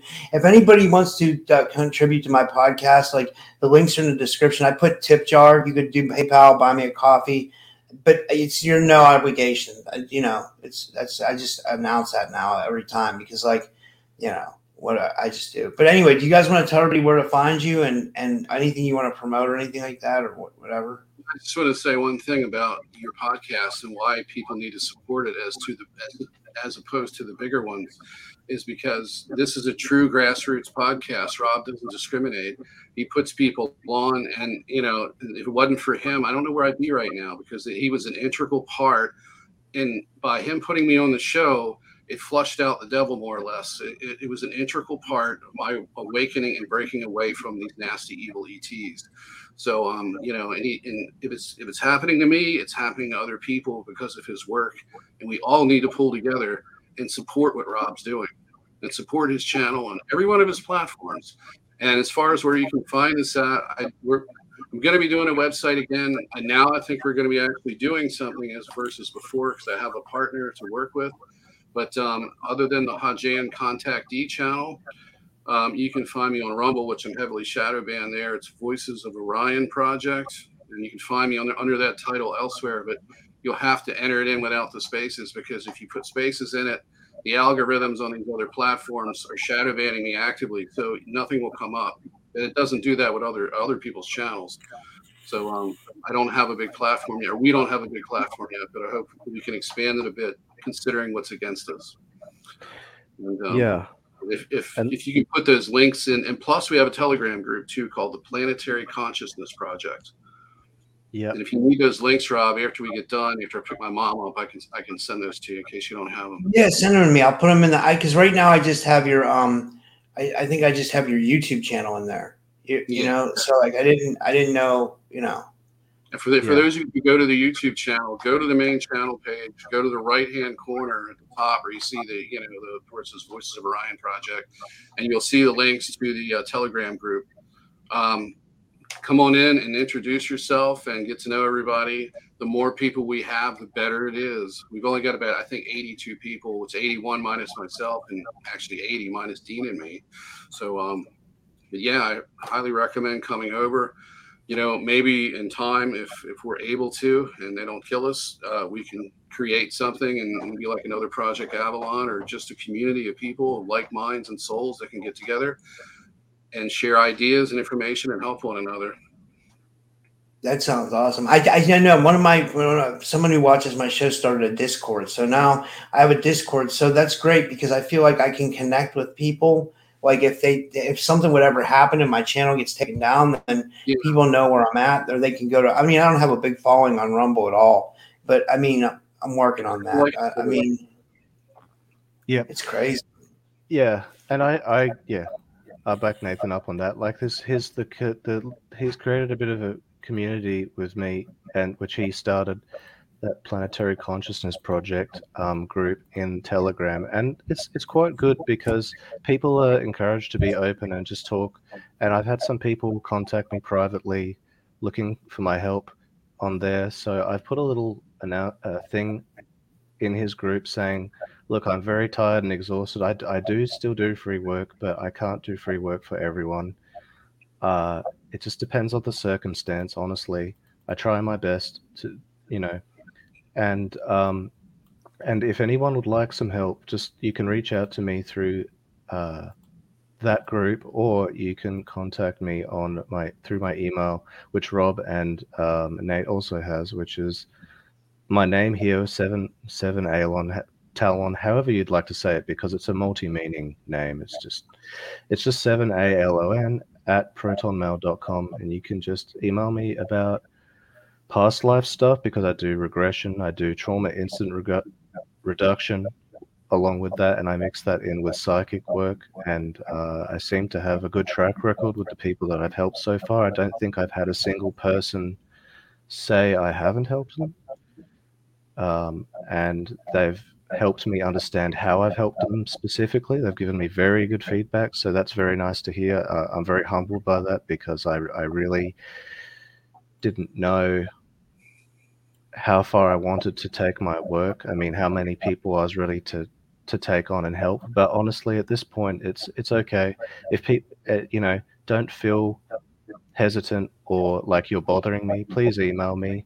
We'll work something out if you want some help and I'll just have to make time for for anybody that that needs it. Um, I just Even joined your uh, Discord, Nate. By the way, I found you. I found you. I- It's under Planetary Consciousness Project. I, oh, so I, you uh, just joined the Telegram then. Yeah, Robert. yeah, I just joined it. Yeah. Awesome. I also wanted Awesome. to mention something too. You can find my my friend, my project partner on Project Avalon under Seven Alon. I'm under Haujean Contact either, but I'm rarely there. So if you were to message me, I probably wouldn't see it um, until I, I log in and so forth. But yeah, he's there more more than I am. So if you're a member of Project Avalon, you can you can find Dean there. And uh, I highly recommend if you're not a, a member of Project Avalon that you should join because it you know we either got two choices here we can make a new project avalon or we can make the old project avalon the way it should be and that that, in, that includes a shot in the, in the arm of new people and um, you know i think i think we ought to just rebuild what we had and um, you know Yeah, both sounds good too. all the I like- above Yeah.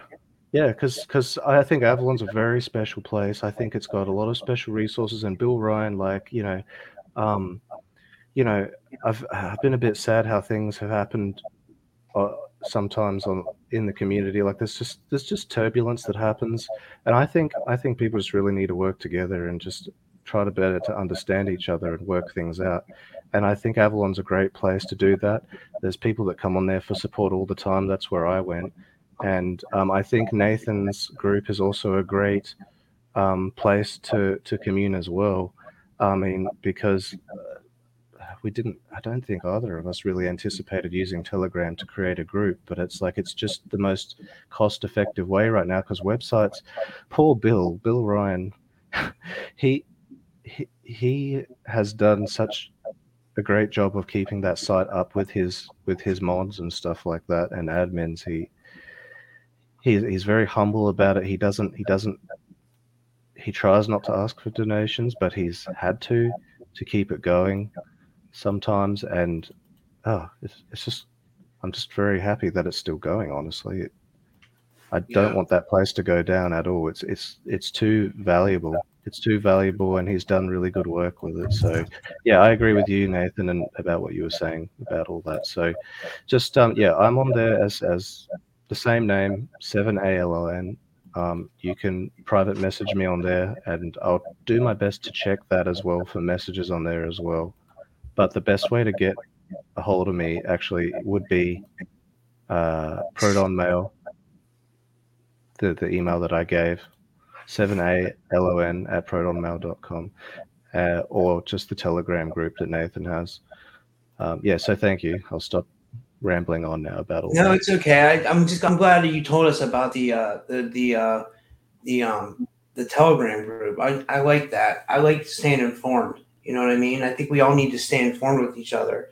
You know, but this this was insane. This was a mega stream. This was like three hours. Like, it was crazy well, I'm gonna end the broadcast now. Have a good night, everybody. Thanks for tuning in. Uh, yeah thanks for having me thanks rob hope everyone has a Good good night, night everybody.